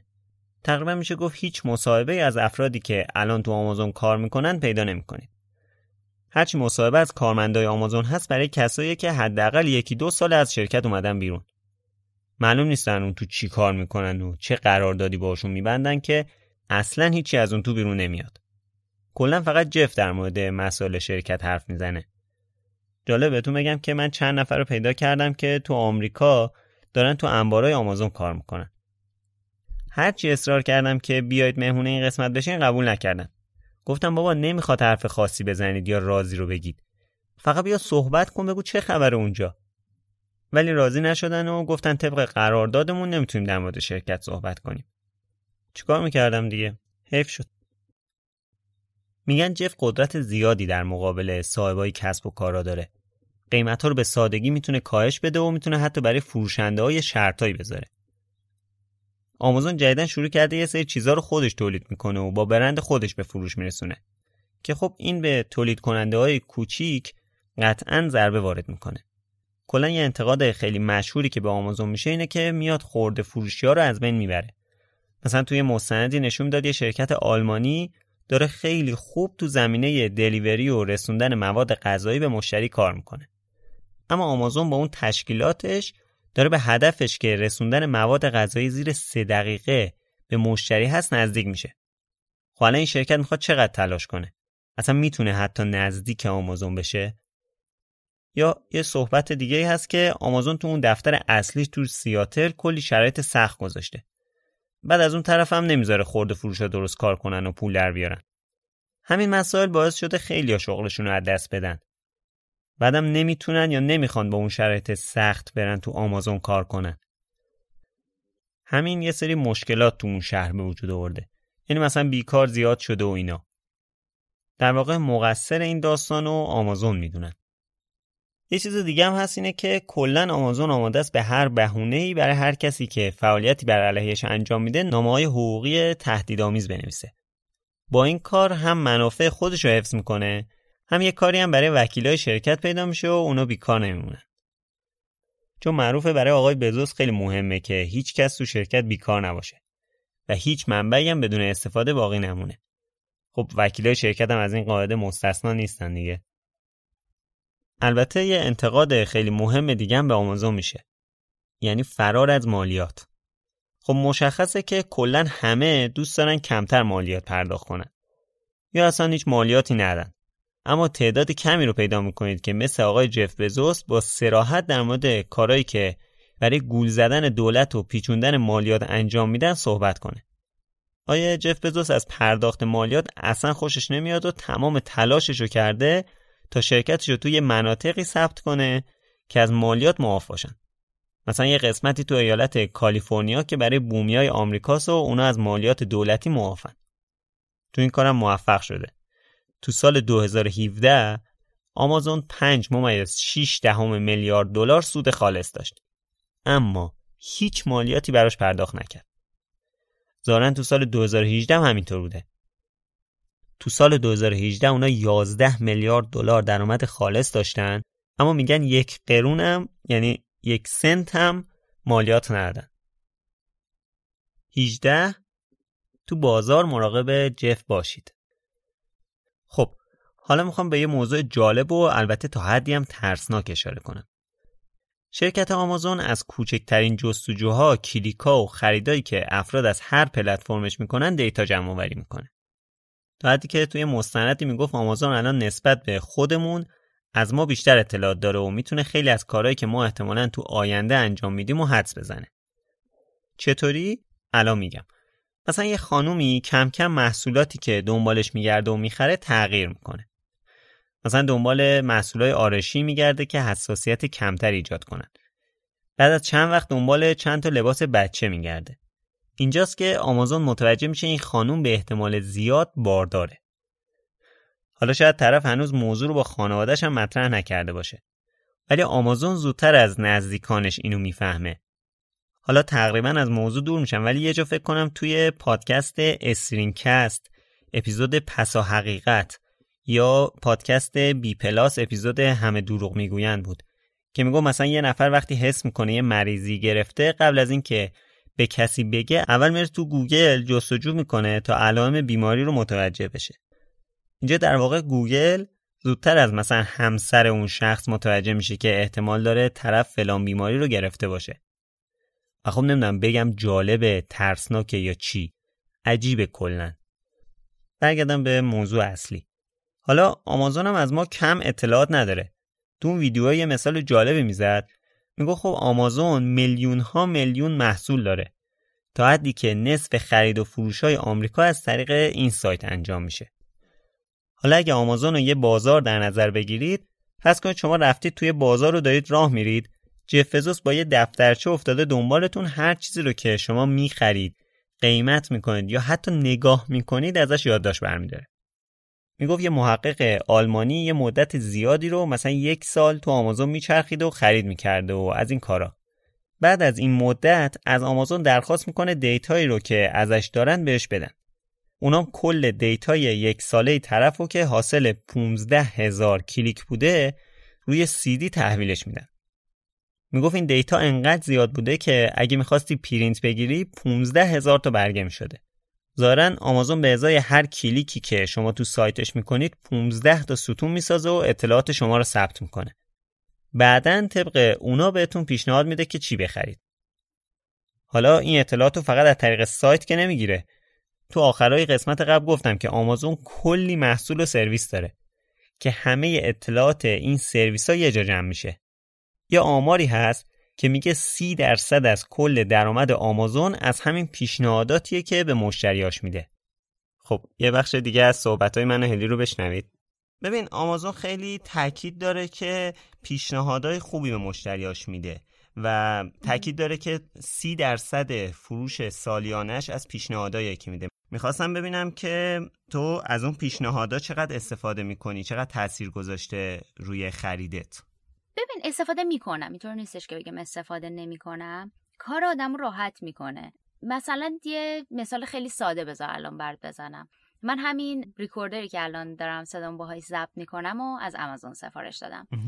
وقتی همین ریکوردر رو سفارش میدی همون پایین می‌زنه این باتری بهش می‌خوره این اسدی کارتی که بهش می‌خوره سایزش اینه. همه رو زده. باهاش داره پیشنهاد میده. میگه کسی که این ریکوردر رو خریده این باتری و این اسدی کارت هم مثلا براش تهیه کرده.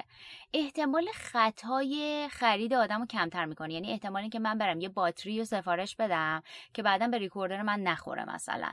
یه می‌دونی چی میگم؟ این آره. خریدایی هستن که یه چیزی باهاش میاد. مثلا یه مثال خیلی کلاسیکی که تو ایران مثلا یادمه جارو برقی و این بگای که زباله توش جمع میشه آره. مثلا خیلی وقتا من یادم مثلا کسی می‌گفت رفتم خریدم نمی‌خوره به سایز جارو برقیمون. مثال حالا نمی‌دونم جارو برقی هنوز اونجوری کار می‌کنن ولی مثلا از این دست اشتباه های خریدی رو دیگه انجام نمیدی. من اینجوری ازش لاقل استفاده می‌کنم. یا اگه یه چیزی تو ذهنم نبوده که اینو بخرم فلان چیزم باش لازمه که داشته باشم. خب دیگه بعدا معطل این نمیشم که حالا دو سه روزم صبر بکنم اون یکی به دستم برسه. از این نظر کمک می‌کنه ولی یه کار دیگه ای هم راستش رو بخوای می‌کنه.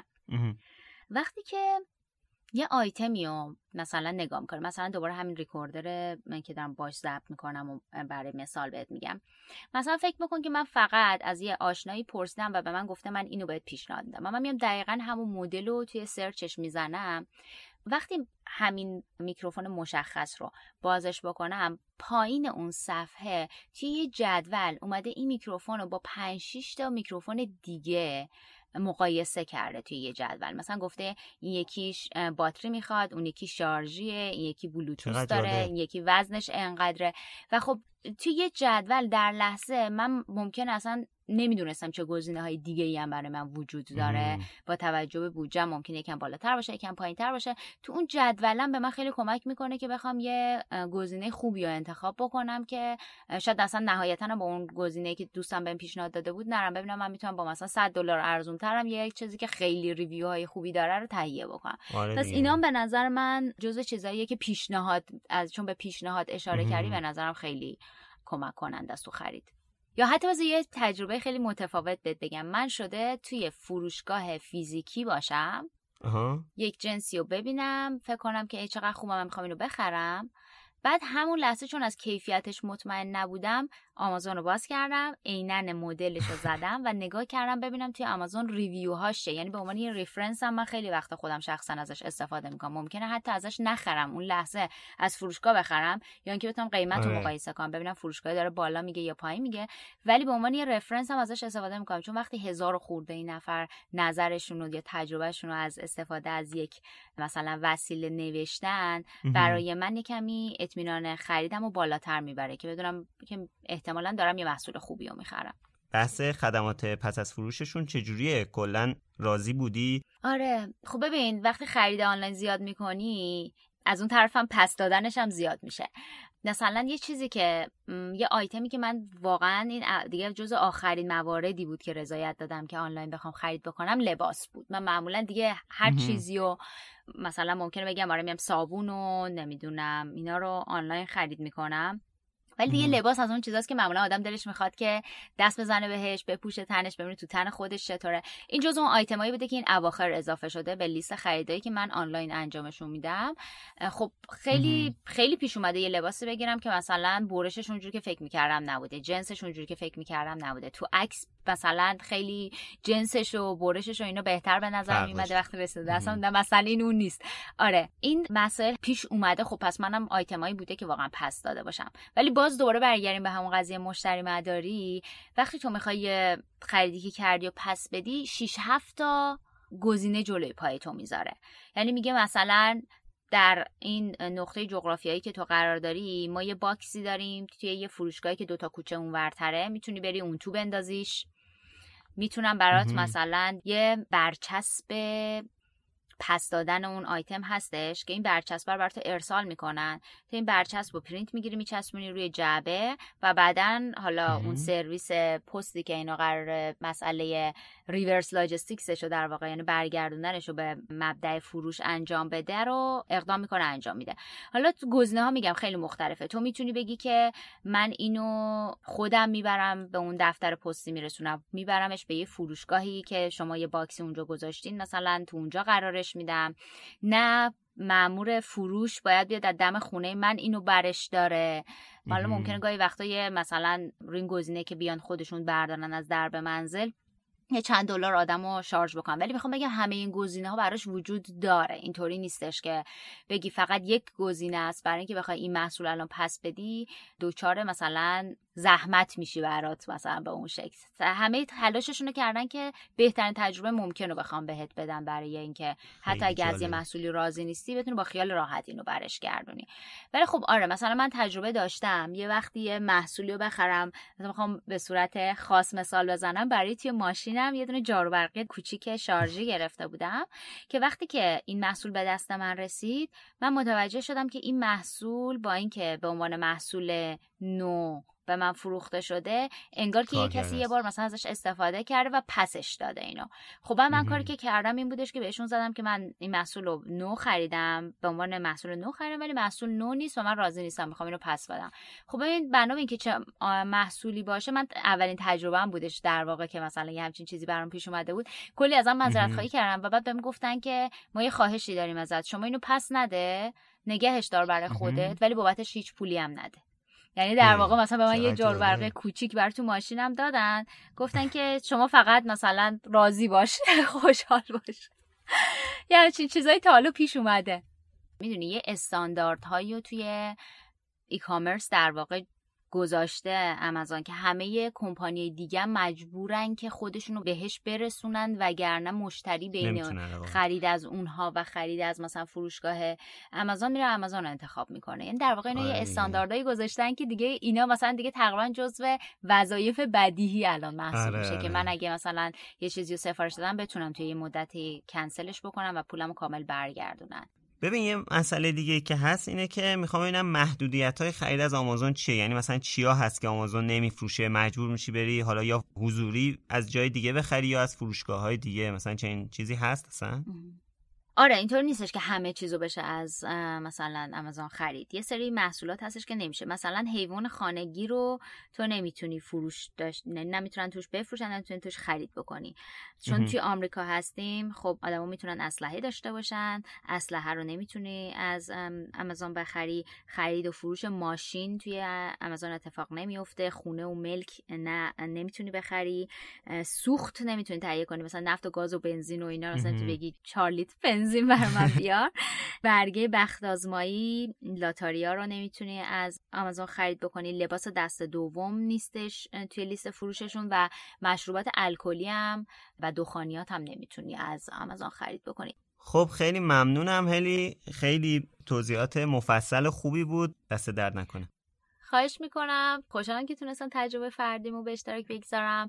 ممکنه که این صحبته که کردم و مثلا یه آدم دیگه هم که داره از این سرویس استفاده می‌کنه تجربه مشابه داشته باشه یا تجربه متفاوتی داشته باشه. باز می‌خوام بگم که این خیلی مسئله فردیه. یعنی ممکنه که آدمایی باشن که تجربه متفاوتی داشته باشن از استفاده از این سرویس. ولی به طور کلی خوشحال شدم که تونستم تجربه فردیمو با مخاطبات به اشتراک بگذارم.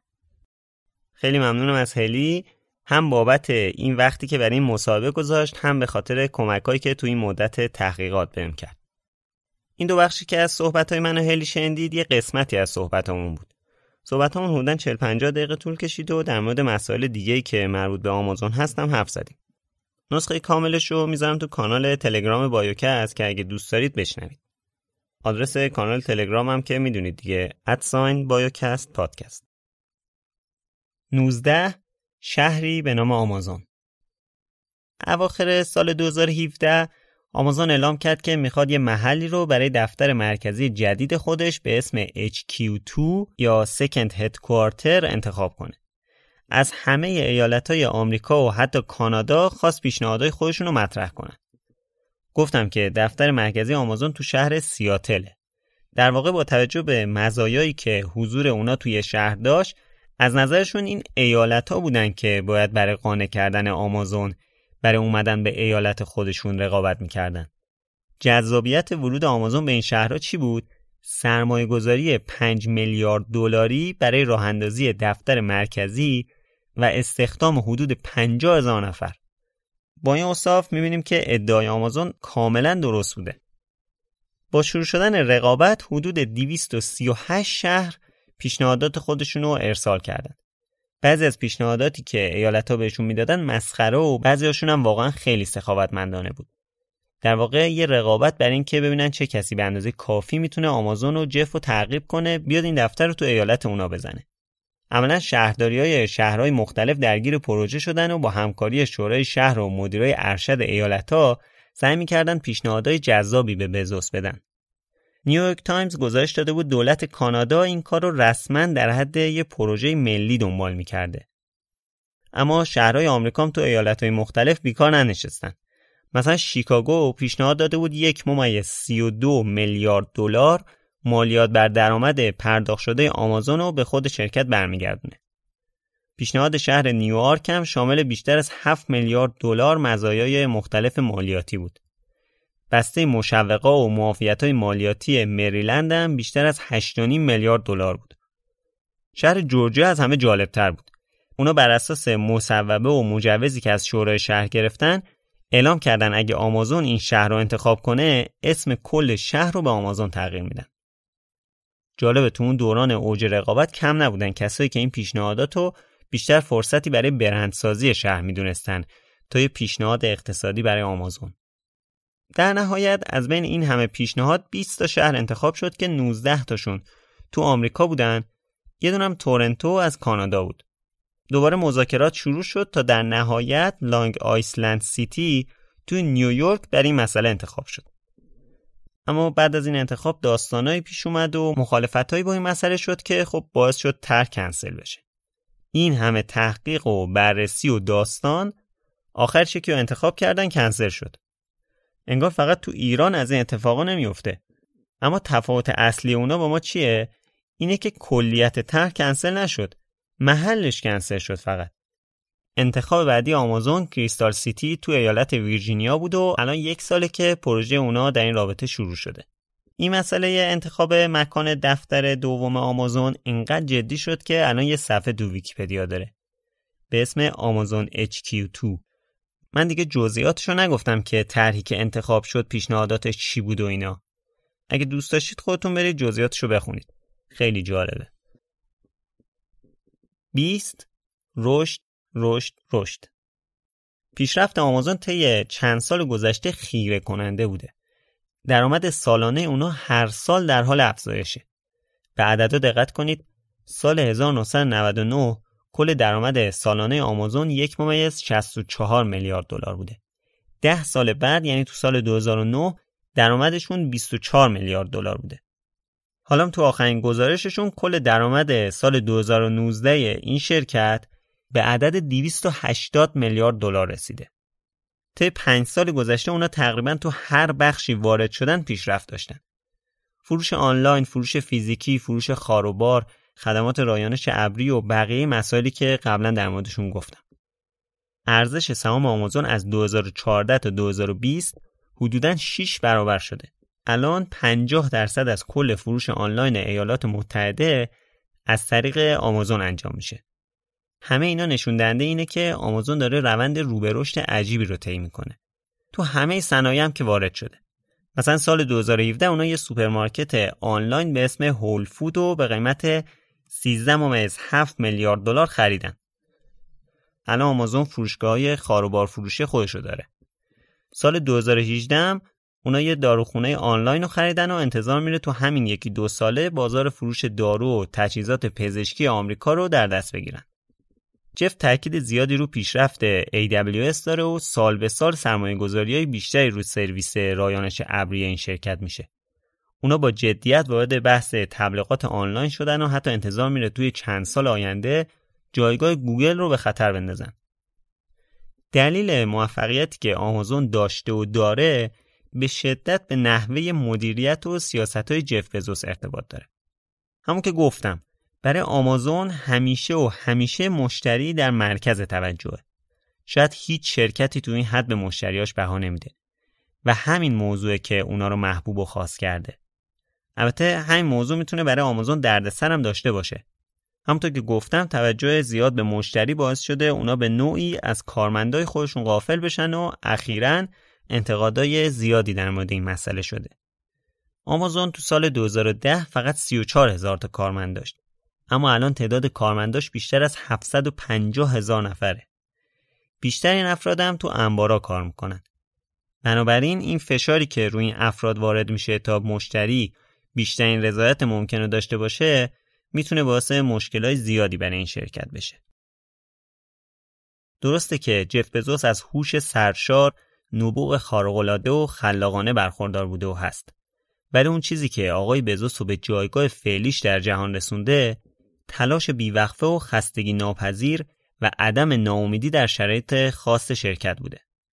خیلی ها همزمان با آمازون شروع کردن و با همون سرعت اولی هم رشد کردن.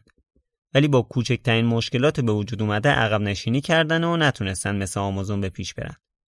تو این راه اونا میلیون ها دلار ناکامی و ضرر رو تجربه کردن ولی به راه خودشون ادامه دادن.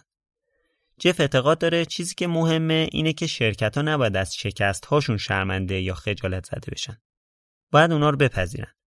او میگه برای موفق شدن باید ریسک کنید و شکست رو قبول کنید.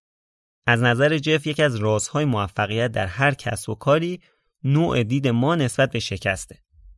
او معتقد با وجود امکان شکست باید راه های زیادی رو امتحان کرد و بدون ریسک کردن هرگز نمی‌تونیم بفهمیم چه کارهای مفید و درسته و چه کارهای بینتیجه. جف وقتی آمازون رو شروع کرد فقط سی درصد شانس موفقیت برای خودش در نظر گرفته بود. آماده تموم شدن کل پولش رو شکست کامل بود و همین موضوع اونو برای انجام ریسکای مختلف ترغیب می‌کرد. بازم آخر داستان رسیدیم به بحث شکست. این شاید تنها نکته مشترکیه که از تمام شخصیت های قبلی بایوکست گرفتم. مثلا خانم رولینگ اگه مادرش نمیمرد یا سایمون اگه ورشکست نمی‌شد به این جایگاه نمی‌رسیدن. توی آخر قسمت چهار که در مورد زندگی مایکل جردن بود بیشتر در این مورد توضیح دادم که شکست خوردن تو زندگی نه تنها یه نکته منفی نیست بلکه می‌تونه نکته خیلی مثبتی باشه. پرواز به 80 سالگی و یک انتخاب باعث شد جف تقریبا با دست خالی همه اسباب و اساسیش رو بار بزنه و به سمت هدفش حرکت کنه. و این اقدام زندگی شخصی بزوس و میلیون ها نفر دیگه تو دنیا رو تغییر داد. اون با تلاش بیوقفه تونست برای خودش امپراتوری عظیم برپا کنه. امپراتوری به نام آمازون. If you're do anything new or innovative, you have to be willing to be misunderstood. If you can't afford to be misunderstood, then for goodness sake, don't do anything new or innovative.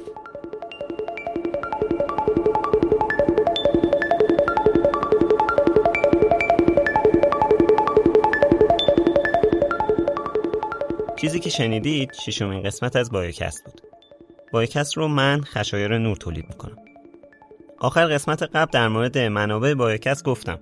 بازم میگم یوتیوب و گوگل. بخش عمده ترجمه این قسمت زحمت خانم الناز مقیمی بود که خیلی ممنونم ازشون.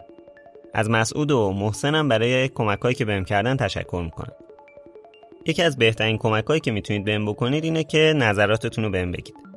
در مورد جزئیاتی که میگم یا اینکه به نظرتون خود زندگی نامه کافیه یا این هواشی و مسائل متفرقم دوست دارید بشنوید صدایی که از شخصیت اصلی پخش میشه رو دوست دارید کلا هر نظر دیگه که دارید رو بهم بگید تا به بهتر شدن پادکست کمک کنید اگه بایوکست رو دوست دارید اونو به بقیه معرفی کنید ضمن اینکه می‌تونید با خرید کتاب از سایت نشر نوین از بایوکست حمایت کنید بخش زیادی از کتابای این سایت رو می‌تونید با کد تخفیف بایوکست به انگلیسی با 20 درصد تخفیف تهیه کنید.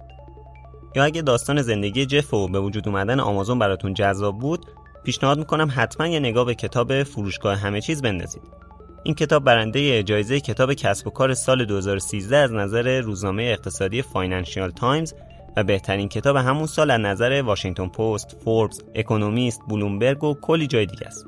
اگه قصد دارید استارتاپی راه اندازی کنید یا الان صاحب استارتاپ یا کسب و کار کوچیک یا حتی بزرگی هستید یکی از کتابایی که می‌تونه به شما کمک کنه همین کتابه لینک خریدش رو گذاشتم تو توضیحات این قسمت بازم مثل همیشه بهتون پیشنهاد می‌کنم که پادکست ها رو از اپلیکیشن های مخصوص خودشون مثل Apple Podcast، Google Podcast، Podbean، Castbox و Overcast بشنوید.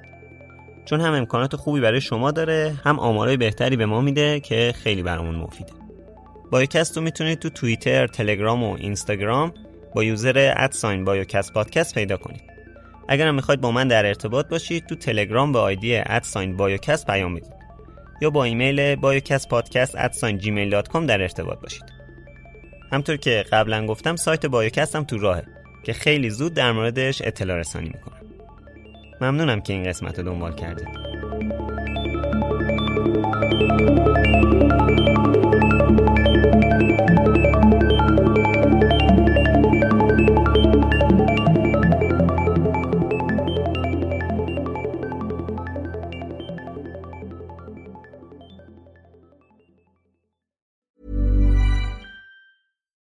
Why don't more infant formula companies use organic, grass fed whole milk instead of skim?